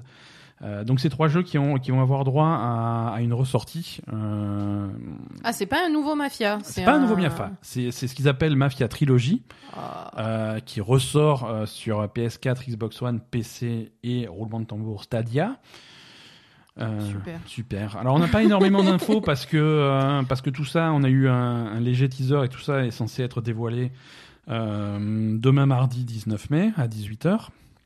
Et alors, c'est censé être quoi? C'est juste un remake? C'est juste une ressortie? Alors on n'a pas beaucoup d'infos parce que c'est Oh, mais ça va. bon ça va. euh, ouais, il y a eu plein de fuites donc on sait exactement ce que c'est. alors, tu le sais, dis-moi-le. Euh, alors ça, il, présente ça. En fait, c'est pas clair parce que effectivement, on n'a pas d'informations officielles, mais d'après ce qu'on a pu glaner, euh, il présente ça sur un truc qui s'appelle Mafia Trilogy, mais ça sera pas, un- ça sera pas une compilation des trois, ça sera une ressortie des trois jeux individuellement. D'accord. Euh, Mafia 1 sous sous la forme d'un remake complet. Euh, parce que le jeu original est un petit peu vieux, donc là ils le refont complètement. Euh, et il y a quelques images qui ont fuité euh, sur sur le Xbox Store euh, et c'est plutôt joli. Ça a Mhm. l'air très sympa. et ça, ça sort, ça sortirait le 28 août. D'accord. Euh, Mafia 2 Definitive Edition, là, c'est pas un remake, c'est plutôt un remaster. C'est on reprend Mafia 2 et on met un petit peu à jour les, les textures et les, Mhm. toutes les pour, pour avoir un truc un petit peu plus joli. Ça, ça sortirait surprise donc demain 19 mai euh, Ah. au moment de l'annonce. Mais du Euh, coup, on aurait le 2 avant le 1 oui, c'est pour ça que C'est un c'est pour ça que c'est un petit peu, un petit peu flou. hein. Et Mafia 3, il y aurait un Definitive Edition. Et ça, Mafia 3, je sais pas s'ils vont faire le moindre travail dessus parce que Oui, le jeu est plutôt récent. hein. Euh, J'ai pas d'infos, hein, je... c'est des suppositions, mais ils risquent de rien Oui, faire parce que c'est dessus. des voire- suppositions qui sont plutôt précises quand même, hein, que tu nous donnes. Bah, disons que ça, ça, ça a fuité sur les, sur les Ouais. stores officiels de Xbox et des trucs comme ça, donc c'est assez, assez clair. Euh, Mafia 3, il y a rien du tout qui a fuité. Alors est-ce que c'est simplement une compilation de Mafia et ses DLC, euh, de Mafia 3 et ses DLC Je sais pas. Et... En tout cas, pour les trois, ça sera développé par euh, Hangar 13, le développeur du 3. Mhm. Euh, et c'est voilà. D'accord. Donc, euh, on aura plus d'infos, on aura plus de précisions. euh, donc, dès, dès mardi, euh, il y aura un stream à. Mais à du coup, 18h. les... le 1 et le 2, c'est. Enfin, le 2, c'est la suite du 1 Ou est-ce qu'il pourrait Les- les sortir trois- le 2 euh, non, les- sans- S- Voilà, les trois se C'est passent pas. Ça se passe pas au même endroit, pas à la même époque. Ouais, euh, alors il c'est- pourrait sortir le 2 C'est pas sans, choquant. sans que le 1 soit déjà sorti. C'est pas choquant. D'accord. Bah Euh, écoute, c'est cool alors. Oui, oui, non, non, c'est cool parce que euh, Mafia 1 se passe, si je dis pas de bêtises, dans les années 30. Mhm. Euh, Mafia 3 se passe euh, après la guerre du dans les années 70. hein. Mhm. Et Mafia 2, euh, je ne me rappelle plus, mais je crois que c'est, je crois que c'est l'après-guerre, donc ça doit être les années 40 ou les années 50. Mhm. Donc oui, non, c'est pas les, les histoires sont sont pas, D'accord. il n'y a pas vraiment de suite. C'était c'était l'anniversaire de, de- de- d'un pote à moi cette semaine. C'était l'anniversaire d'Alan Wake, mon, Ah. mon grand copain. Il n'existe pas en vrai, hein? Si. ne, ne- ne- ne brise pas mes rêves. Euh, Alan Wake, il va, il va bien, c'est son anniversaire. Il va Euh, bien? Ouais, ouais, Parce ouais. que la dernière fois qu'on l'a vu, ça allait pas top quand même. Bon, il est toujours coincé dans son lac, hein, mais, euh, mais sinon ça va bien. Mais Euh, du coup, il fête son anniversaire avec qui? Tout seul, hein, parce que euh, il au de- poissons, peut-être. Avec les poissons. Euh, donc Alan Wake, pas de pas d'annonce fracassante pour l'anniversaire d'Alan Wake, hein, pas de pas d'annonce d'un Alan Wake 2. On, on risque de revoir Alan Wake dans le prochain D- DLC de, de Control, mais euh, ça, ça reste, euh, ça reste à voir. Non, le seul truc qu'ils ont, qu'ils ont annoncé pour l'anniversaire de ce brave, de ce brave Alan, c'est euh, la disponibilité du jeu sur le Xbox Game Pass, console et PC. Ah, c'est bien ça. Ouais, c'est cool. Donc si vous avez jamais joué à Alan Wake, euh, vous pouvez. Euh, vous pouvez pas, il faut attendre un petit peu. Ça sort le 21 mai sur le Game Pass. Non, mais c'est un jeu auquel il faut jouer quand même. ouais, c'est ouais, intéressant cool. D'avoir ça sur le Game Pass. Voilà, c'est très original comme jeu et si vous y avez jamais joué, c'est c'est l'occasion. Donc à la fois sur console et PC, donc euh, n'hésitez pas. Euh, bonne nouvelle, non, mauvaise nouvelle. Ah, Voilà. Euh, pour les amateurs de Titanfall, Respawn, qui est très occupé avec le succès d'Apex Legends et très occupé avec le succès de Star Wars Jedi Fallen Order, a annoncé qu'il n'y avait pas d'autres jeux Titanfall en développement actuellement. Euh, Bah, tant pis. Voilà, non mais tant Mais pis. bon, non mais ça vient contredire on des choses, euh, des, des- des rumeurs et des annonces qui avaient été faites les années précédentes, comme Ah. quoi il y avait plusieurs jeux en développement, euh, dont des projets Titanfall. Il devait même y avoir un Titanfall en réalité virtuelle, des trucs comme ça. Ça c'est voilà, c'est des projets qui de toute évidence n'existent plus. Euh, c'est un petit peu dommage, euh, mais bon. Bah écoute, euh, ils peuvent pas verra. tout faire. Hein. Ils peuvent pas que, tout faire. euh. Euh, mais bon, ils ont quand même des, des, des projets dans leur dans leur carton. Hein. Euh, on sait on sait déjà que que bah, y a une conférence Electronic Arts, le Play Live, qui est prévue pour euh, le- le 12 juin hein, à la place à la place de, de le 3 Mhm. et, et on sait que Respawn va va montrer un jeu à, à cette conférence. Bah écoute, on verra. hein. Va montrer des projets. Ouais. On va pas dire un jeu, hein, euh, d'ici que ça soit un DLC de, de, de, de Fallen Order ou un nouveau personnage de, de Apex. Mais en tout cas, ils seront présents au Play Live, ils auront des trucs à montrer. Et ça marche toujours beaucoup, Apex? Ouais, écoute, ils viennent de démarrer une nouvelle saison avec un nouveau personnage, euh, ça tourne bien. hein. D'accord. Je pensais Ça- pas que ça, ça suit allait... son cours. Non, écoute, euh, Ça allait marcher. Enfin, après, c'est j'imagine voilà. que c'est pas le succès de Fortnite ou. c'est pas le succès de Fortnite et c'est pas le succès que ça avait au lancement du jeu où tout le monde s'était jeté sur le truc, mais il y a pas mal de gens qui ont, qui ont raccroché, reste nous y compris, mais bon, il y a une base de fans et c'est- ça suffit pour faire tourner le jeu de façon correcte. D'accord. Donc, ça marche plutôt bien. Euh, alors, on en avait parlé la semaine dernière déjà, c'est la, c'est, c'est la saison des bilans financiers, hein, euh, puisque l'année fiscale se termine fin mars, donc le temps de compiler tout ça, il y a tout le monde qui annonce ses résultats. Euh, c'est au tour d'Ubisoft, euh, Ubisoft qui, qui a eu, euh, sans surprise, une année à chier. c'est non mais c'est pas beau, Ah, pas mais c'est pour ça que t'as acheté Ghost Recon tout à l'heure. Ouais, c'est ils pour leur, euh, leur donner un peu de fric, la- le po- les pauvres. Ils ont fait de la peine. Ils m'ont fait de la peine, alors j'ai acheté Ghost Recon Breakpoint, on en parlera la semaine prochaine. Euh, ou la semaine d'après. Je- Oui, t'avances en- pas trop parce que. on en parlera un jour. Je sais que je sens que tu vas me dire. À chaque a- fois, je vais te dire, t'as joué à Ghost Recon Oh. bah, bah, je l'ai pas téléchargé. Euh, Ah ouais, ça c'est non, il y a des soldes sur l'Epic Game Store et euh, Ghost Recon, si tu cumules le moins 70% de, du store et euh, les coupons de 10 euros qu'ils vont t'offrir euh, gentiment, tu peux avoir Ghost Recon Breakpoint pour moins de 10 euros et je trouve que c'est un- une, une bonne affaire, même si le jeu Ben, est... ça dépend. Tu verras si c'est une bonne affaire. On vous dira si c'est une bonne affaire. Euh, Voilà. Donc, à mon avis, il y a quand même un jeu sympa qui se cache là derrière, même si c'est même pas le jeu le plus révolutionnaire du monde. Même si ça a été une petite déception, ça doit pas être, ça Mais peut pas être aussi nul que ça, quoi. Tu Ça doit, très- ça doit pouvoir valoir 10 euros, je pense. Tu es très optimiste. Non, c'est pas que je suis optimiste, c'est que je viens de jouer à Fallout 76, donc tu peux me filer n'importe quoi, je vais trouver ça cool, quoi. C'est vrai, c'est vrai. Euh, donc voilà, non, Ubisoft, les pauvres, euh, résultat Les pauvres. financier euh, très très Oh négatif, hein, avec une perte nette de euh, 124 millions d'euros. Sérieux? Ah, carrément. C'est pas mal quand même. Ouais, c'est bof. C'est- Hein. C'est bof. non, mais si tu regardes euh, si tu regardes l'année fiscale de Ubisoft, c'était quoi? C'était un The Division 2 qui qui a Oui, un qui petit peu déçu, un Ghost Recon Breakpoint qui a beaucoup déçu, un Watch Dogs Legion qui a été repoussé, un Gods and Monsters qui a été repoussé, euh, Rainbow Six. Quarantine qui a été repoussé, pas d'Assassin's Creed. Euh, non, c'est une année à chier. Ah, y a hein. rien, y a rien, c'est la merde. C'est c'est c'est c'est nul comme euh, comme C'est nul. c'est C'est nul c'est Ubisoft merde. ressaisissez-vous qu'est-ce que c'est euh, c'était euh, alors c'est quelque chose qui va être compensé alors en plus de ça euh, j'ai j'ai lu relu et relu le truc euh, ils font pas mention de leur abonnement euh, Uplay Plus euh, machin donc à mon avis ça ça a été un bid aussi Ah bah oui, bah, Ah ouais, non. c'était- c'était à prévoir. Hein. Ouais, mais écoute.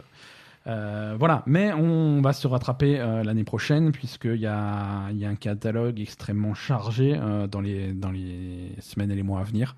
Ouais. Euh, avec avant mars 2021 Assassin's Creed Valhalla, euh, Watch Dogs Legion, Gods and Monsters, Rainbow Six Quarantine et un dernier jeu qui n'est pas annoncé, euh, donc on n'a pas le droit de dire que ça sera Far Cry 6. Mais ils vont sortir tout ça avant mars? Ils vont sortir tout ça avant mars, donc euh, ouais, ça va être. ça va Mais être tu vas en avoir un tous les 15 jours. hein, Ils Eh, sont chauds, quoi. On est, on est au mois de mai, donc avant mars, c'est presque une année encore. hein, euh, Non, mais je veux dire, c'est pas prévu pour les mois qui viennent.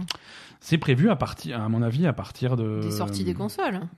À mon avis, Assassin's Creed Valhalla va sortir sur les anciennes consoles avant. Ah d'accord. Euh, moi, je vois bien un Il va, pas, il va pas sortir en juillet ou ou en août. Non, mais en octobre. En octobre et les nouvelles Oui. consoles en novembre et un Watch Dogs peut-être en novembre. Oui, mais quand même, ça fait, enfin, ça fait, ça fait assez rapproché. Après, Watch Dogs, hein. euh, Watch Dogs était censé être prêt euh, en Oui, début d'année, donc bah, bien euh, sûr, on n'est ouais. pas à l'abri d'un, effectivement, d'un Watch Dogs qui sortirait en septembre, euh, Assassin's Creed en octobre, Far Cry en novembre, et il y a des trucs l'année prochaine. Non, non, Donc tout tu est crois possible. que c'est est Far Cry possible. le dernier jeu? Euh, ouais, Far Cry. euh, on croise toujours les doigts pour un Splinter Cell, mais je pense que ça, ça, ça sera Far Cry. Ouais. Mm. Ça paraît, ça paraît clair comme de l'eau de roche. Euh, en tout cas, euh, on en saura plus euh, à la conférence d'Ubisoft qui s'appelle Ubisoft Forward, pardon, qui est censé remplacer. Alors c'est censé remplacer leur conférence de l'E3. Mhm. Euh, ça aura pas lieu à peu près à la même période. Ça sera avec un mois de retard. C'est prévu. Le rendez-vous est pris pour le 12 juillet à 21h heure française. D'accord. Euh, voilà, donc euh, le rendez-vous est pris pour le 12 juillet. Ils vont donc annoncer a priori des, des dates de sortie hein, pour, que, pour Assassin's Creed, pour Watch Dogs au moins, pour Gods and Monsters, j'espère. Et, et, ce, et ce dernier jeu mystère sera sans doute euh, révélé à ce moment-là. Tant qu'on est sur Ubisoft, j'ai envie de revenir un petit peu sur, sur ce fameux Assassin's Creed Valhalla, euh, dont on n'a toujours pas de gameplay, mais il y a quand même quelques informations qui se, qui se distillent au fur et à mesure. Et bon, c'est des détails, hein, mais c'est des détails importants pour les fans d'Assassin's Creed. Euh, et ça montre un petit peu un retour euh, dans le, j'ai envie de dire le droit chemin, euh, qui corrige quelques, pour moi, des choses qui étaient des erreurs des précédents Assassin's Creed, Origins et Odyssey. D'accord. Donc ça me fait plaisir. Déjà, un truc que certains vont considérer comme un défaut, pas moi, le monde sera beaucoup moins vaste et moins étendu que le précédent épisode. Ouais, c'est mieux, je Euh, pense. Assassin's Creed Odyssey était beaucoup trop grand. Ouais. C'était beaucoup, beaucoup, beaucoup, beaucoup trop grand, euh, avec beaucoup de vide et beaucoup de, de points d'intérêt sans intérêt. C'est vrai. Euh, Il y a moyen de, de- de distiller un petit peu ça et de faire quelque chose de plus, oui. de plus concis. Euh, aller, plus aller- efficace, quoi. voilà, de plus efficace pour aller plus à l'essentiel. Donc il- voilà, non, Assassin's Creed Valhalla sera euh, moins vaste que le que Odyssey. Euh, autre retour à la fois au niveau du gameplay et du scénario, euh, Odyssey et Origin se passaient euh, scénaristiquement euh, un petit peu avant le, la formation de des assassins. Ouais. Et une des conséquences de ce truc, c'est que on n'avait pas accès à, à la lame, à la lame secrète là que, que les assassins se cachent dans le poignet. Ouais. Et avec ça, on perdait un petit peu des éléments de gameplay, en particulier les, les kills instantanés. Mhm. Euh, dans, dans Assassin's Creed euh, Odyssey et Origin, tu t'avais plus de kill instantané. Tu avais ce côté, euh, voilà, tu avais ton arme, et même si tu faisais euh, furtivement, euh, si tu Ouais, allais tu- furtivement sur lui, si tu t'attaquais à un mec un petit peu trop fort, euh, tu lui faisais ton attaque furtive euh, exécutée parfaitement et tu lui prenais un quart de sa vie. Donc c'était un Mm. petit peu. euh, C'était- nul. C'était nul. Bah, voilà. C'était nul. Tu joues un truc qui s'appelle Assassin's Creed, tu peux pas. Tu, tu peux assassiner. tu peux quoi. pas assassiner. Tu Assassin's Creed, tu assassines pas. Tu, tu, tu, tu fais mal au mec, mais après il faut te battre et faire un vrai combat. Et C'est chiant, ça nul. casse un petit peu le truc. Mm. Donc ça, voilà. euh, là, ils annoncent que c'est c'est le grand retour de la de la lame secrète et et donc les, les, les kills instantanés qui vont avec. Bon, il va falloir me l'expliquer par contre, hein, le retour de la lame secrète. Hein. Pourquoi? Bah, parce que si elle n'existait pas euh, chez les Grecs et chez les Égyptiens, pourquoi elle existe chez les Vikings? Ah, c'est pas la même période. Hein. euh, si Ouais, c'est plus tard, on est d'accord. voilà, si au Assassin's Creed Origins, ils fondent les assassins, on Ah, est ils fondent les. Ouais, non. Assassin's Creed d'origine, ils fondent les assassins, on est à 50 avant Jésus-Christ. Ah, ils fondent les assassins Ils fondent les assassins, c'est su- surtout sa femme qui le fait parce que lui, euh, Non, mais lui, voilà, il est à l'ouest, lui. lui il est à l'ouest, mais il- voilà, ils fondent avec sa femme, ils fondent les assassins et ils trouvent la lame secrète. La lame secrète, elle a été. Oui, mais pourquoi elle y est pas dans Odyssée alors, la lame secrète? Odyssey se passe avant Origins. Ah bon? Ouais, ouais. ouais. C'était, on s'était moqué à l'époque. Hein. euh, Ils, Mais a- oui. ils ont fait un jeu qui s'appelle Origins, et ensuite ils ont fait le jeu qui se passe avant. Mais oui, Euh, mais c'est débile ça. ouais, Pourquoi ouais, ça non. se passe avant? Assassin's plus, euh, Creed Odyssey, hein. Odyssey c'est, se passe bien avant. Euh, et il est à, à aucun moment il est question d'assassin ou de ou de Ouais, con- c'est confrérie des assassins Non, ou des trucs voilà, comme ça. ouais. Non, c'est ça. c'est Et, euh, et l'invention entre guillemets de la lame secrète se fait quelque part dans les DLC de De Origins alors. de, de Odyssey. De Odyssey. Et ah, de Odyssée et euh, du coup, pour- pourquoi il l'a pas dans Origins? Il- dans Origins, ils en parlent et tout. euh, c'est c'est Cléopâtre qui l'a et qui finit par la donner et tout. Mais c'est voilà, C'est con leur truc. qui a pas vraiment accès. Par contre, effectivement, chez les Vikings, on est au, on avait dit quoi, 7e siècle, un truc comme ça. Ouais. Euh, on est Euh, bien après. Oui, mais ouais. Bref, on est bien après et là, euh, là, ton personnage aura Oui, accès euh, par une pirouette scénaristique à cette lame. euh, Oui, voilà, parce que après de Cléopâtre à. Ah, elle a, elle a, elle a, la lame secrète. Ah oui, non, non, elle a, elle a, elle a pris le bus, hein, de toute évidence, mais elle est arrivée dans le campement viking d'une non, façon ou c'est d'une un- autre. C'est un peu con. Voilà. Non, autre, euh, autre élément de gameplay qui fait son retour, euh, c'est c'est ce qu'ils appellent la furtivité sociale. C'est la possibilité de te cacher dans des foules. Ah oui, ça c'était bien ça, ça. c'était cool. Ça, c'était vraiment au cœur de, de- d'Assassin's Creed et on l'avait Mm. perdu dans Origins et Odyssey. Ouais. Euh, vraiment, la possibilité, tu es au milieu d'une foule et tu, si, si tu baisses la tête et que tu fais un petit peu le discret, euh, bah, tu, tu, es, euh, tu es furtif. Mm. Donc ça, c'était quelque chose, c'était dommage de l'avoir perdu. Euh, grand retour également, euh, ça c'est pas du gameplay, c'est de la musique. Hein, euh, Jasper Kidd qui était euh, à l'origine de la bande son de- d'Assassin's Creed, euh, le premier, et de la trilogie des Yeux. Euh, il est de retour pour un pour ce jeu-là, donc c'est plutôt cool. Euh, c'est une collaboration. hein, la bande originale, on a également euh, Sarah Schachner qui était sur, euh, c'est sûrement pas ça, c'est sûrement pas comme ça que ça se prononce, qui était sur Origins. Et on a un gars qui s'appelle Einar Selvik, euh, qui lui est un artiste norvégien qui, Ah bah oui, qui est à l'origine de la bande originale de la série Viking. Bah oui, Euh, donc forcément. voilà, bon, c'est forcément. Après, euh, ouais, effectivement, ça ressemble vachement visuellement à Viking ou euh, The Last Kingdom ou un truc comme Ouais, ça. voilà, tout à fait. C'est, tu, tu sens vraiment qu'il y a de l'inspiration qui a été faite Mm. là-dessus. Et pourquoi pas, hein, c'est plutôt réussi. hein. Ah oui, oui, et puis bon, après, c'est l'image qu'on a des Vikings, hein, de toute façon. Exactement, exactement. Euh, alors, par contre, on va, on va casser un petit peu les rêves de tous ceux qui se disent Ah, une nouvelle génération de consoles, on va avoir hein, des images en 4K, 60 images par seconde, tout le temps, tout le temps, tout le temps. Non, euh, Assassin's Creed Valhalla sera à 30 images par seconde, comme tous les Assassin's Creed sur console euh, avant lui. Donc voilà, ceux qui rêvent du, du, du 60 images par seconde tout le temps, bah, vous pouvez vous l'accrocher. Euh, je pense que souvent sur des jeux qui nécessitent pas euh, 60 images par seconde, on l'aura pas. hein. Euh, les, oui, les parce que franchement. les développeurs vont. Bah voilà, c'est pas, c'est pas, pas, indispensable. C'est pas indispensable et quand il va falloir faire le choix entre euh, entre le, le temps de rafraîchissement et euh, la qualité visuelle, Hmm. les Forcément. développeurs vont toujours euh, chercher à pousser la qualité visuelle en, en plafonnant les images par seconde à 30. Bon. C'est pas, pour moi, c'est pas dramatique, mais, euh, mais je sais que voilà, quand il y a une nouvelle génération de consoles, c'est toujours un des débats qui ressurgit, et c'est bien d'être euh, d'être un petit peu fixe. Euh, Qu'est-ce qu'on a d'autre Alors, pour Assassin's Creed, c'est tout. Conférence d'Ubisoft le 12 juillet, ça, on l'a dit. Square Enix, eux, par contre, ne font pas de conférence cet été.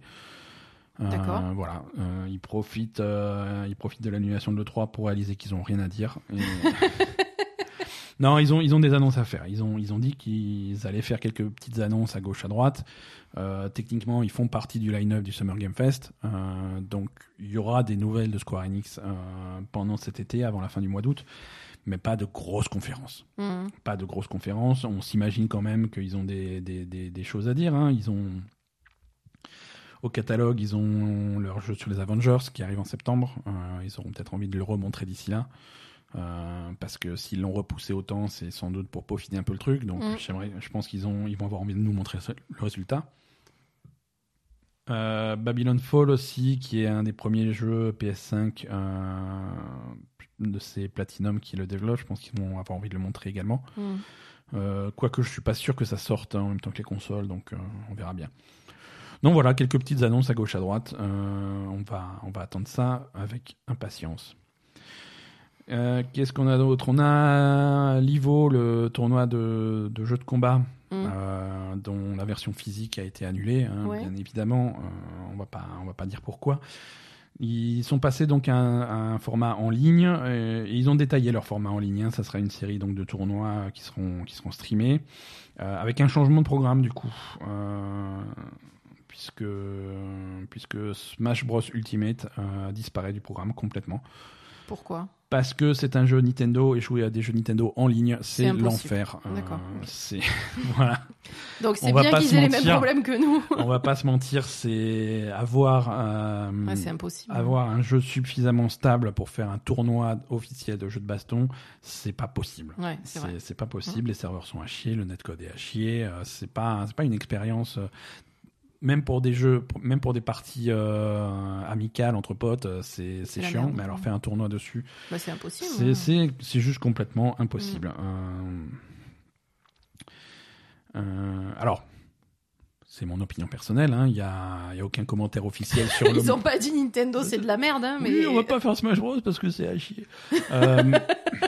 Mais il a été, il a été de, omis du programme et hum, parmi les fans de, de Smash Bros, euh, la, réac- la réaction est, est la même pour tout le monde. C'est, c'est normal.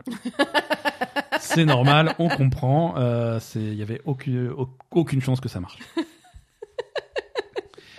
Euh, et voilà, et on en parlait tout à l'heure de Bethesda, euh, qui, à qui on demande tous les, tous les jours, grosso modo, si on va avoir euh, des infos sur Elder Scrolls 6. Euh, Tous les jours? Oui, oui, bah, c'est la magie de Twitter. Hein. C'est toi qui leur envoie le même tweet. voilà, jours, en fait. voilà. Et visiblement, donc, euh, ils le reçoivent suffisamment souvent pour qu'ils pètent les plombs. Et là, ils ont. Non, non, ils ont officiellement dit arrêtez de nous casser les couilles avec Elder Scrolls 6. Euh, il, va se passer, il va se passer des années avant qu'on ait les premières infos sur Elder Scrolls 6.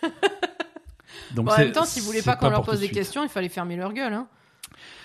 Pas vrai? Ouais, voilà, c'est eux qui l'ont annoncé. Hein, maintenant, dire, il faut- euh, faut- attends, Ils l'ont annoncé truc, à- faut assumer quoi. Ils l'ont annoncé à l'E3 en 2000.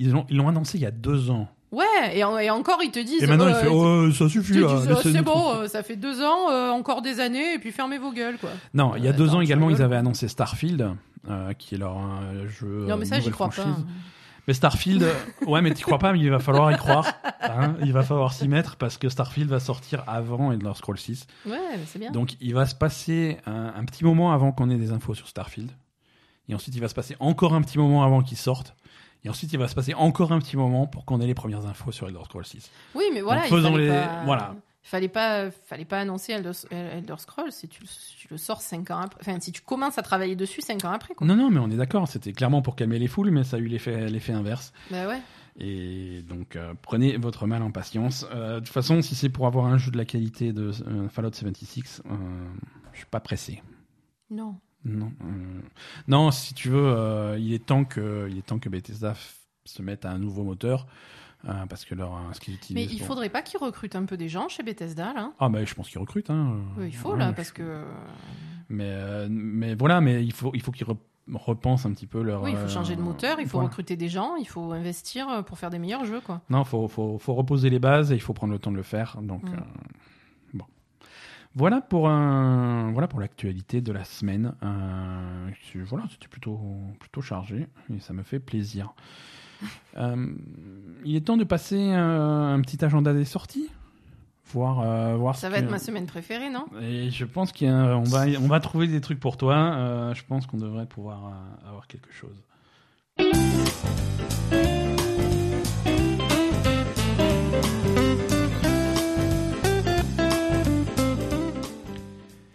Donc, pour faire plaisir à Asa, Oui.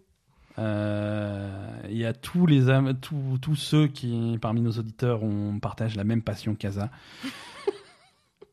Cette semaine, vendredi, sortira sur euh, PC, PS4 et Xbox One le remaster de Saints Row 3. Euh, Euh, pff, non, c'est pas ça que tu c'est attendais? pas ça. Oh. Je sais même pas ce que c'est. Ah, Saints Row. Ouais, Saints Row. Ouais. Non, euh, voilà, il y a un remaster de Saints Row 3 qui sort vendredi sur PC, PS4, Xbox One, mais également Maniteur. Euh, Ah. Voilà, voilà, Maniteur, le jeu d'action, jeu de rôle euh, dans lequel tu joues un requin. Euh, le, le nouveau jeu préféré. Alors, c'est le jeu préféré d'Aza. On va quand même préciser qu'elle n'y a jamais joué, mais c'est son jeu préféré. Bah, c'est un requin qui prend sa revanche contre les humains La bande-annonce avait l'air qui, ont, qui, qui massacrent à tour de bras euh, des millions de requins par an. euh, et, et voilà quoi. C'est ça, c'est ça. Voilà, il va y avoir une histoire et tout. Non, ça va être. euh, Une histoire. Ouais, ah non, non, attends, ils font Ah, ça. c'est carrément. Ça va être. euh, Ah, moi, je, je, bah, je voulais juste bouffer des gens, mais si Non, en non, plus il y a une histoire, je suis Ah ouais, d'accord. c'est- considéré comme un jeu de rôle. Ah ouais, carrément. C'est, C'est bien. Bah, si tu joues le rôle du requin. voilà. Non, non, la, la fiche, euh, c'est un, c'est un jeu de rôle action dans lequel tu joues un requin. Trop Euh, bien. non, ça a l'air, euh, ça a l'air cool. Ça a l'air vraiment marrant. Euh, ça sort sur sur PC, PS4, Xbox One euh, ce vendredi. Une version Switch est également prévue sans date. Euh, également donc vendredi Saints Row euh, The Third euh, Remastered, donc c'est toujours sur PC, Xbox One et PS4. Également le remaster, on, on avait parlé du, du Kickstarter autour de ça, The Wonderful 101, Ah, ça qui sort arrive. maintenant? ouais, ouais, toujours le 22 euh, sur PC, D'accord. PS4 et sur Switch. Alors. En sortie également, si vous avez l'Epic Game Store, euh, on, on parle pas toutes les semaines des jeux gratuits qui sont disponibles, mais cette semaine il y a un gros morceau qui, qui est arrivé, c'est GTA V. Mm. Euh, voilà, donc si vous avez jamais joué à GTA V et vous faites pas partie des, des 72 millions d'exemplaires vendus, euh, bah, il est temps d'aller le récupérer sur l'Epic Game Store. Euh, GTA 5 qui est plus disponible sur le Game Pass, c'est ça? Voilà, il est sorti du Game Pass. Ouais, voilà, ça. il a, laissé- il a été échangé par Red Dead Redemption 2 sur le Game Pass. Oui. Donc, euh, et de toute façon, il euh, était sur Game Pass console uniquement. Voilà, si vous voulez une version PC Donc de GTA, GTA 5, 5. sur, gratuit sur Epic Game Store. Par contre, ça, ça marche ou pas? Ah oui, ça a fait planter les serveurs au moment de la sortie, mais, euh, mais oui, non, Euh, c'est rétabli. Planter les Euh, serveurs pendant quelques heures. Hein Oui, mais c'est rétabli Mhm. depuis. Euh, c'est rétabli. Le jeu est dispo donc euh, gratuitement jusqu'à jeudi. Donc euh, ne, ne traînez pas. Mm. Euh, ok, qu'est-ce qu'on a d'autre? Euh, Il est temps de passer à la rubrique Asa TV. Je crois que tu as de chaudes recommandations pour cette semaine. Ouais, mais c'est pas du Netflix. Hein. J'ai pas le jingle Prime Video, je suis désolé, donc mais arrête pardon. Donc, chaude recommandation. Arrête J'ai rien fait. Oh, Donc, euh, alors un, un truc que je devais regarder de- depuis quelques temps, on en parlait avec plusieurs auditeurs, c'est The Act, qui est disponible sur Stars Play. ça n'existe pas. Non, je sais. Je mais... Pas inventer des, des services de Alors stream. Stars Play, c'est un service qui est disponible, euh, qu'on peut, euh, on peut s'abonner à Stars Play par Amazon Prime. Ouais, parce que une des fonctionnalités d'Amazon Prime qui est, euh, qui est pratique, c'est la possibilité de s'abonner à d'autres services euh, ça. via l'application d'Amazon Prime et ça permet d'éviter de multiplier les applications sur, un, sur ta télé ou sur ton truc.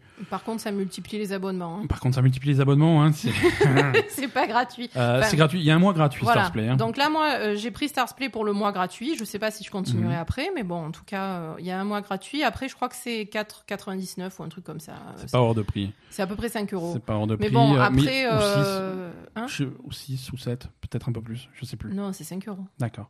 Il y a des trucs plus chers. Hein. Si, vous voulez vous abonner à OCS, euh, vous pouvez le faire aussi par Amazon Prime, mais c'est 12 euros. Quoi. Non, mais OCS. euh, Bon, bref. Il y a des C'est trop sur- cher, OCS. Ouais, c'est trop cher, mais il y a des trucs, mais c'est trop cher. Ben, là, sur Starsplay, franchement, il y a quelques trucs Ouais, sympas. ouais. Après, euh, de là à payer 5 euros par mois, je suis pas. Quoi. Donc The Act. Euh, ouais, The Act. euh, Alors, euh, donc je, je préviens, je vais raconter le truc, hein, parce que The C'est- Act, c'est un- c'est une série qui c'est une série parle slash d'un- documentaire. C'est pas- c'est inspiré de, de faits réels. c'est une retranscription des faits réels quand même. Voilà, c'est ça. Donc voilà. Donc, C'est une retranscription des faits réels et. euh, donc la règle, quand c'est une retranscription des faits réels, c'est qu'on peut spoiler. Non, mais c'est pas spoilé. C'est une affaire criminelle qui s'est déroulée il y a quelques années. Donc euh, tout le monde, enfin, on va dire, euh, si tu veux la connaître, tu la connais. Euh, de toute façon, la bande-annonce dévoile directement euh, ce qui se passe dans la série. hein. Ouais, ouais. Et, et, et euh, finalement, c'est une série où tu es censé. Et, et dans le premier épisode, tu as directement des flash-forward sur la fin. euh, Enfin Mhm. voilà, c'est plutôt l'explication de, de, de l'histoire Mhm. que l'histoire en elle-même qui est, qui est importante dans, Mhm. dans cette série. Euh, donc The Act, c'est euh, une retranscription donc de l'affaire du meurtre de Didi Blanchard, donc euh, qui, qui a été euh, orchestré par sa fille Gypsy Rose Blanchard, Mhm. Euh, parce que, euh, enfin parce que pour diverses raisons, mais en tout cas ce que ce qu'on s'est aperçu en, après avoir trouvé le, le corps de Didi Blanchard, c'est que euh, je sais pas comment dire. Elle molestait sa fille euh, depuis toujours. En fait, elle, elle, en fait, Sa, fille elle- était, sa, sa fille était, sa fille était littéralement prisonnière, quoi. c'est ça. En fait, elle faisait croire euh, à tout le monde que sa fille était malade, euh, avait une leucémie, avait euh, Ah, elle cumulait tous les trucs possibles, était imaginables. paraplégique, euh, avait de- ne pouvait pas se nourrir, elle avait une sonde gastrique, etc. Et, et du coup, il y avait une espèce de, de passion pour ces gens, parce que c'est des gens qui étaient très connus sur Internet, etc., qui étaient euh, aidés par toutes sortes d'associations, etc. Et, et donc voilà, oui, la- parce que la, la- voilà, cette fille était. c'était la, on va dire, Soi-disant, cette fille était handicapée, euh, elle était en fauteuil, elle pouvait pas. Voilà, c'était la caricature de l'enfant euh, qui allait mourir jeune et qui, qui était euh, le- celle que tout le monde a- avait envie d'aider parce que Ouais, ouais, parce que la, la mère qui était mère célibataire, qui luttait pour. voilà, c'était la mère fille. seule avec sa fille qui était handicapée et qui avait des maladies à n'en plus finir, le cancer, le machin, Mhm. euh, voilà. Euh, et donc en fait, on s'est aperçu que euh, donc la mère de, de Gypsy Blanchard euh, avait un- le syndrome de Munchausen par procuration. Mhm. Donc, en fait, ça, c'est le principe de d'utiliser euh, une personne qu'on vulnérable dont on s'occupe, en fait, Mhm. soit un enfant a priori, Ouais. euh, ou toute autre personne dont Ouais, on peut s'occuper, et de faire croire qu'elle est malade pour Mhm. obtenir de l'attention et dans ce cas-là obtenir également des compensations financières. Voilà. Donc, euh, donc en fait, l'histoire de la série et l'histoire qui est ressortie en fait de parce que si vous voulez, en fait, ça s'est passé comme ça.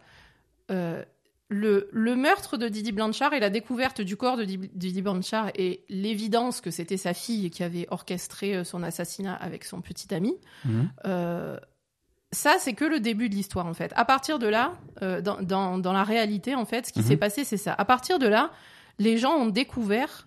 Les gens, ils ont remonté, un petit peu remonté le temps. voilà. En, fait, dans, dans, dans la vérité, ce qui s'est- enfin, dans la réalité, ce qui s'est passé, c'est ça. Les gens, ils savaient pas du tout ce qui se Mhm. passait à l'intérieur de la maison, etc. voilà. À partir du moment où cette femme a été tuée, tout le monde s'est dit mais c'est pas possible, la pauvre, elle avait sa fille handicapée, machin, qui est-ce qui a pu la tuer? C'était la, Ouais. le- la consternation générale. Et à partir de là, ils se sont aperçus de ce que cette femme faisait subir à sa fille Mhm. depuis toujours. Ouais, ouais. Et l'opinion a reviré. C'est au fur et à mesure que les gens ont commencé à découvrir. Ah, mais finalement, Voilà. ah, mais elle est pas handicapée. Ah, mais elle a pas le cancer. Ah, mais elle est machin. Voilà. voilà. Et donc, on s'est aperçu de ce que cette mère faisait subir à sa fille depuis toujours. Mhm. Et, et on s'est aperçu que, que, ouais, il y avait de quoi la tuer, quoi, finalement. voilà. Donc, c'est la série, c'est toute l'histoire. euh, de, en fait, la série commence euh, au moment où euh, toutes les deux déménagent dans le Wisconsin, c'est ça? Ouais, parce qu'ils sont originaires de. Elles sont originaires de Louisiane. de Louisiane. Euh, elles ont eu leur, euh, leur maison détruite par euh, Katrina. Mhm. Et à partir de là, elles ont été relogées par euh, l'association Make-A-Wish, c'est ça? Ouais. Non, c'est pas Make-A-Wish. Non, Non, c'est- Habitat for Humanity. Oui, Make-A-Wish, d'accord. c'est les associations qui leur payaient Ouais, les, les voyages à Disneyland, etc. Donc elles ont été relogées par Habitat for Humanity Mhm. et elles se sont retrouvées. c'est le Wisconsin, ou ouais, pas? ouais. Bah, J'en sais rien, c'est toi qui as regardé, mais euh, je crois Non, que c'est ça. pas Wisconsin. Bref. Dans, Bon, bref, j'en sais dans rien. un Dans trou un perdu. autre état. dans un autre état. Dans un trou perdu. Et, euh, et voilà. Mais c'est. Et donc, le- la série commence à partir de là, en fait. Ouais, voilà. Mais parce que, et du coup, ça, ça, ça pose le contexte de ce, de ce mélange de, de, de vrais problèmes et de faux problèmes. Parce que la destruction de leur maison par Katrina, c'est quelque chose qui s'est vraiment passé. Et ça C'est a été une tragédie. C'est une tragédie pour beaucoup de gens qui Bien habitaient euh, euh, dans la région de la Nouvelle-Orléans à l'époque. Mais, euh, mais voilà, à ça, tu ajoutes des faux problèmes et, Mm. et, et l'accumulation de, de, de, des, des aides de l'État et de. Et donc là, en fait, euh, tout- toute la série va, va euh, retranscrire un peu le, le calvaire, finalement, de, de, de Gy- Gypsy Rose. Ouais, de cette gamine qui finalement a été poussée à, pas au meurtre, mais à commanditer un meurtre, quoi. Oui, finalement, elle en arrive à, à se sentir tellement prisonnière que, que la seule issue pour elle, c'est de, c'est de tuer sa mère. Donc, Ouais. euh, et, et finalement, c'est vrai que quand on dit ça sur le coup, et, et c'est ce qui s'est passé euh, dans la réalité, tout le monde a été choqué au début de se dire, ouais, cette fille, elle a tué sa mère, c'est, c'est, la pire du monde. Mhm. Et en fait, en comprenant ce que sa mère lui faisait subir depuis toujours, euh, et, et en, en comprenant aussi et surtout euh, qu'elle avait aucun moyen de s'en sortir parce que euh, les... il y avait des gens qui gravitaient autour d'elle qui auraient pu euh, dénoncer, qui auraient pu se rendre compte des choses, mais sa mère était tellement manipulatrice et, et arrivait tellement à, à détourner l'attention, à, à- à faire différemment quand il y avait un médecin, parce qu'elle elle subissait des opérations chirurgicales. hein. Ça, c'est Mhm. pas trop, c'est pas trop développé dans la série, mais euh, en vrai, moi, j'ai regardé, euh, j'ai regardé deux documentaires après qui sont disponibles sur YouTube. Il y en a un qui s'appelle Pourquoi j'ai tué maman, Mhm. qui est un qui est- date de 2017 et il y en a un qui s'appelle Gypsy's Revenge je l'ai regardé en anglais donc euh, je sais pas Mhm. ce que c'est en français mais voilà il y en a deux qui sont disponibles de- sur YouTube c'est deux documentaires de une heure et demie à peu près et, et là on comprend euh, on comprend aussi bien la, de la réalité et on voit quand même que la série est vraiment euh, Ouais. très fidèle à ce qui s'est passé en réalité et donc elle, elle obligeait carrément sa, sa fille à subir des opérations chirurgicales euh, Ouais, dont que- elle n'avait pas besoin De- et euh, soit, soit dont elle avait pas besoin, soit qui aurait pu être évité, parce qu'elle, du coup, elle avait des problèmes de santé qui sont liés à des médicaments qu'elle lui faisait prendre pour des maladies qu'elle n'avait pas, bien sûr. et donc qui avaient des effets secondaires qui étaient, qui étaient dévastateurs, quoi. Et c'est pour ça, voilà, et justement, ces effets secondaires, euh, c'est c'est ça qui, on va dire, qui déroutait les médecins, parce qu'elle avait quand même des symptômes de quelque chose, Mhm. mais euh, voilà. Et, et du coup, euh, ben, on va dire, tout le monde est passé à côté. hein. Ouais. Euh, Il y a, il y a eu aucun, aucun personne à reporter aux, aux services sociaux. Les médecins, ils sont tous passés à côté. euh, Et, et voilà, et de toute façon, et- quand quand il y a un médecin qui, qui commençait à se rapprocher un petit peu du truc, elle changeait de médecin. C'est ça, elle changeait de médecin. Ouais. Ça, c'est vrai. Donc, euh, donc voilà. C'est.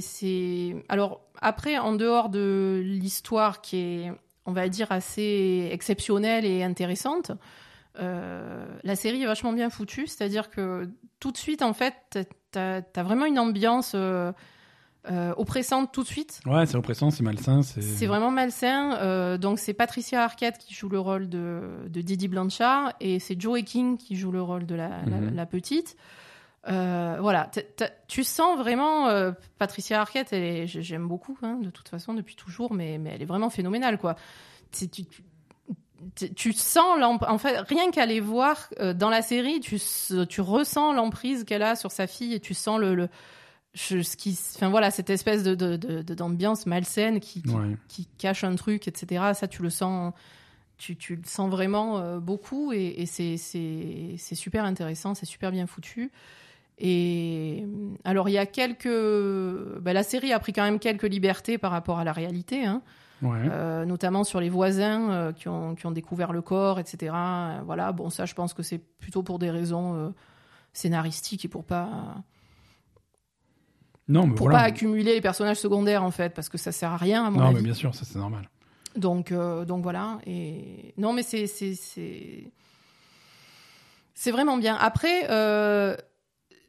un, un aspect de la série qui a l'air de différer un petit peu de la réalité, et encore, euh, je, je suis pas sûre parce que après dans les documentaires, on te donne aussi une une, une vision des choses. Hein, c'est pas forcément la, la réalité exacte. Euh, c'est le, le petit ami donc de, Gyp- de Gypsy qu'elle Ouais. euh, qu'elle- arrive à, à rencontrer finalement. Euh, parce que sa mère, en fait, le, le- on va dire le gros déclencheur de tout ça, c'est qu'au bout d'un moment, elle a grandi. C'était plus une enfant, c'était une adolescente et une jeune femme. Mhm. Et Alors Et- qu'elle, elle montait sur son âge. euh, oui, oui, oui, elle a toujours menti. Oui, voilà, il y a toujours eu le, le fait de mentir sur son âge aussi et de lui faire croire qu'elle était beaucoup plus jeune que, que ce qu'elle était en réalité. hein. Même à elle, elle mentait sur son âge. Ouais. Et, et du coup, bah, au bout d'un moment, elle avait envie de grandir, la, la, la, la petite, quoi. C'était plus une enfant, donc euh, donc euh, il y, y a vraiment eu une un, un moment où c'était c'était plus supportable pour elle de d'être d'être euh, emprisonnée comme ça par sa mère qui voulait absolument pas qu'elle euh, qu'elle ait de petits copains en fait. Elle pouvait Mhm. pas fréquenter de garçons. Elle était euh, elle était enfermée. Elle était enfermée chez elle tout le Ouais, temps. ouais, elle n'avait pas le droit d'avoir d'amis et c'était c'était une horreur, vraiment une horreur qui qui allée jusqu'à des sévices physiques à la fin parce que Ouais. Euh, Enfin voilà, c'était. Voilà. Bon, après, il faut que les gens regardent. non, voilà. Mais c'est vraiment, c'est vraiment super intéressant. Et du coup, voilà, ce qui, ce qui diffère un peu de la réalité de ce que j'ai vu dans les documentaires, c'est le, le personnage de son petit ami Mhm. qui est vraiment présenté dans, le, dans la série comme, euh, comme un débile léger, on va dire. Mhm. hein, vraiment euh, quelqu'un qui a, qui a l'air d'avoir euh, Ouais. des- de gros problèmes mentaux et qui, qui est incapable de, de réfléchir, hein, clairement. Ouais, ouais. Euh, voilà. Alors, euh, en, en- bon, en réalité, il était peut-être comme ça, hein, clairement, parce qu'il avait clairement des problèmes mentaux. Après, il a l'air d'être, euh, d'après ce qui a été décrit dans les documentaires, il a quand même l'air d'être beaucoup plus violent que, Mhm. que le, le personnage tel qu'il est décrit dans la série. D'accord. Après, euh, bon voilà, comme dit, euh, je- je- j'en sais rien, hein, je suis pas sûre, hein, j'ai pas envie de lui cracher dessus, hein, c'est pas, voilà. De toute façon, il est en prison. Hein, donc... De toute façon, il est en prison, donc voilà. Et, et voilà, donc euh, donc c'est vraiment une série euh, mais Chaudement recommandé. chaudement recommandée. C'est assez exceptionnel, vraiment quoi. Ok. C'est c'est vraiment exceptionnel. On sent en fait, je trouve que la, la série retranscrit vraiment bien euh, le la dualité des émotions de cette gamine en fait, parce que à la fois sa mère, elle s'est toujours occupée d'elle, elle a toujours été là, donc elle elle l'aime et à la fois elle l'emprisonne, donc du coup elle veut sortir de ça, mais en même temps elle n'arrive pas. Il y a plusieurs fois dans la série où tu vois qu'elle euh, qu'elle a effectivement la possibilité de, de de se dire ben je me casse et puis voilà, mais quand t'as jamais rien connu d'autre de ta vie que, que la prison, finalement, tu peux, tu n'arrives pas à le faire, quoi. Donc il y a, il y, a, il y a vraiment ce- cet aspect psychologique qui est, qui est énorme et qui est super bien retranscrit dans la série, je trouve, qui, qui donne vraiment. euh, qui, je, je trouve que c'est, vraiment une série, mais qui est, qui est de, de haute voltige, quoi. Vraiment, parce que tu as vraiment cet aspect psychologique qui retranscrit. euh, Enfin, voilà, c'est exactement ce Mhm. que je, ce que moi je, je, je me dirais euh, que cette fille a dû ressentir. euh, les, les, les images de la série montrent vraiment ça. Ouais, quoi. ouais. Donc, je trouve que c'est très très intéressant. Très bien. Donc The Act sur Stars Play, c'est c'est accessible. Donc comme on disait sur l'app de Euh, sur l'app de, Amazon. de. Prime Video. euh, c'est Voilà. Et après, euh, bah, en, en comparaison, qui est pas vraiment une comparaison, il y avait un. bah, les, personnages de Didi et Gypsy Blanchard ont été repris dans The Politician aussi, qui est une série Netflix, Mhm. sur un ton beaucoup plus léger, hein, parce Ouais. que c'est déjà c'est pas l'intrigue principale, et puis voilà. Et, et ça tourne pas très différemment en fait. Donc, euh, mais euh, voilà, c'est c'est sur un ton euh, très différent et ça n'a rien à voir et c'est un peu plus Mm. un peu plus drôle quoi, on va dire. Voilà. Ok. Qu'est-ce que est-ce que tu as autre chose à, à, à nous recommander Alors après, il y a une autre série qu'on a regardée assez rapidement parce que c'est assez court, c'est Homecoming Ouais. sur Amazon Prime, série Amazon Prime, c'est ça? C'est une une production Amazon Prime. Ouais. Production Amazon Prime. Euh, ben, c'était excellent, ça aussi. Hein. Euh, Ouais. Euh, il y a quoi 8 épisodes, c'est Ouais, ça on a un peu de retard là-dessus parce que c'est sorti, c'est sorti en 2000, fin 2018. C'est sorti fin 2018 et il y a la saison 2 qui arrive le 22 mai. Ouais. Donc, donc c'est un petit peu d'actualité quand même. Hein. Il est temps, il temps de vous mettre à jour. il fallait se mettre à jour. Alors saison 2 qui visiblement ne va pas compter Julia Roberts dans le casting parce que Homecoming c'est quand même la série de Julia Roberts. hein. Voilà, c'est une série avec. euh, Pardon. c'est une série avec Julia Roberts C'est une série avec Julia Roberts. qui a été euh, réalisée par réalisée Sam par- Esmail qui est le créateur de Mr Robot. Exactement, c'est sur euh, Amazon et c'est tiré d'un podcast. Voilà, c'est tiré d'un podcast euh, D'un podcast narratif, narratif. Mm. Et donc c'est les par contre c'est les créateurs du, podcast qui ont écrit également Le, le scénario de la série. Voilà, c'est ça. Voilà.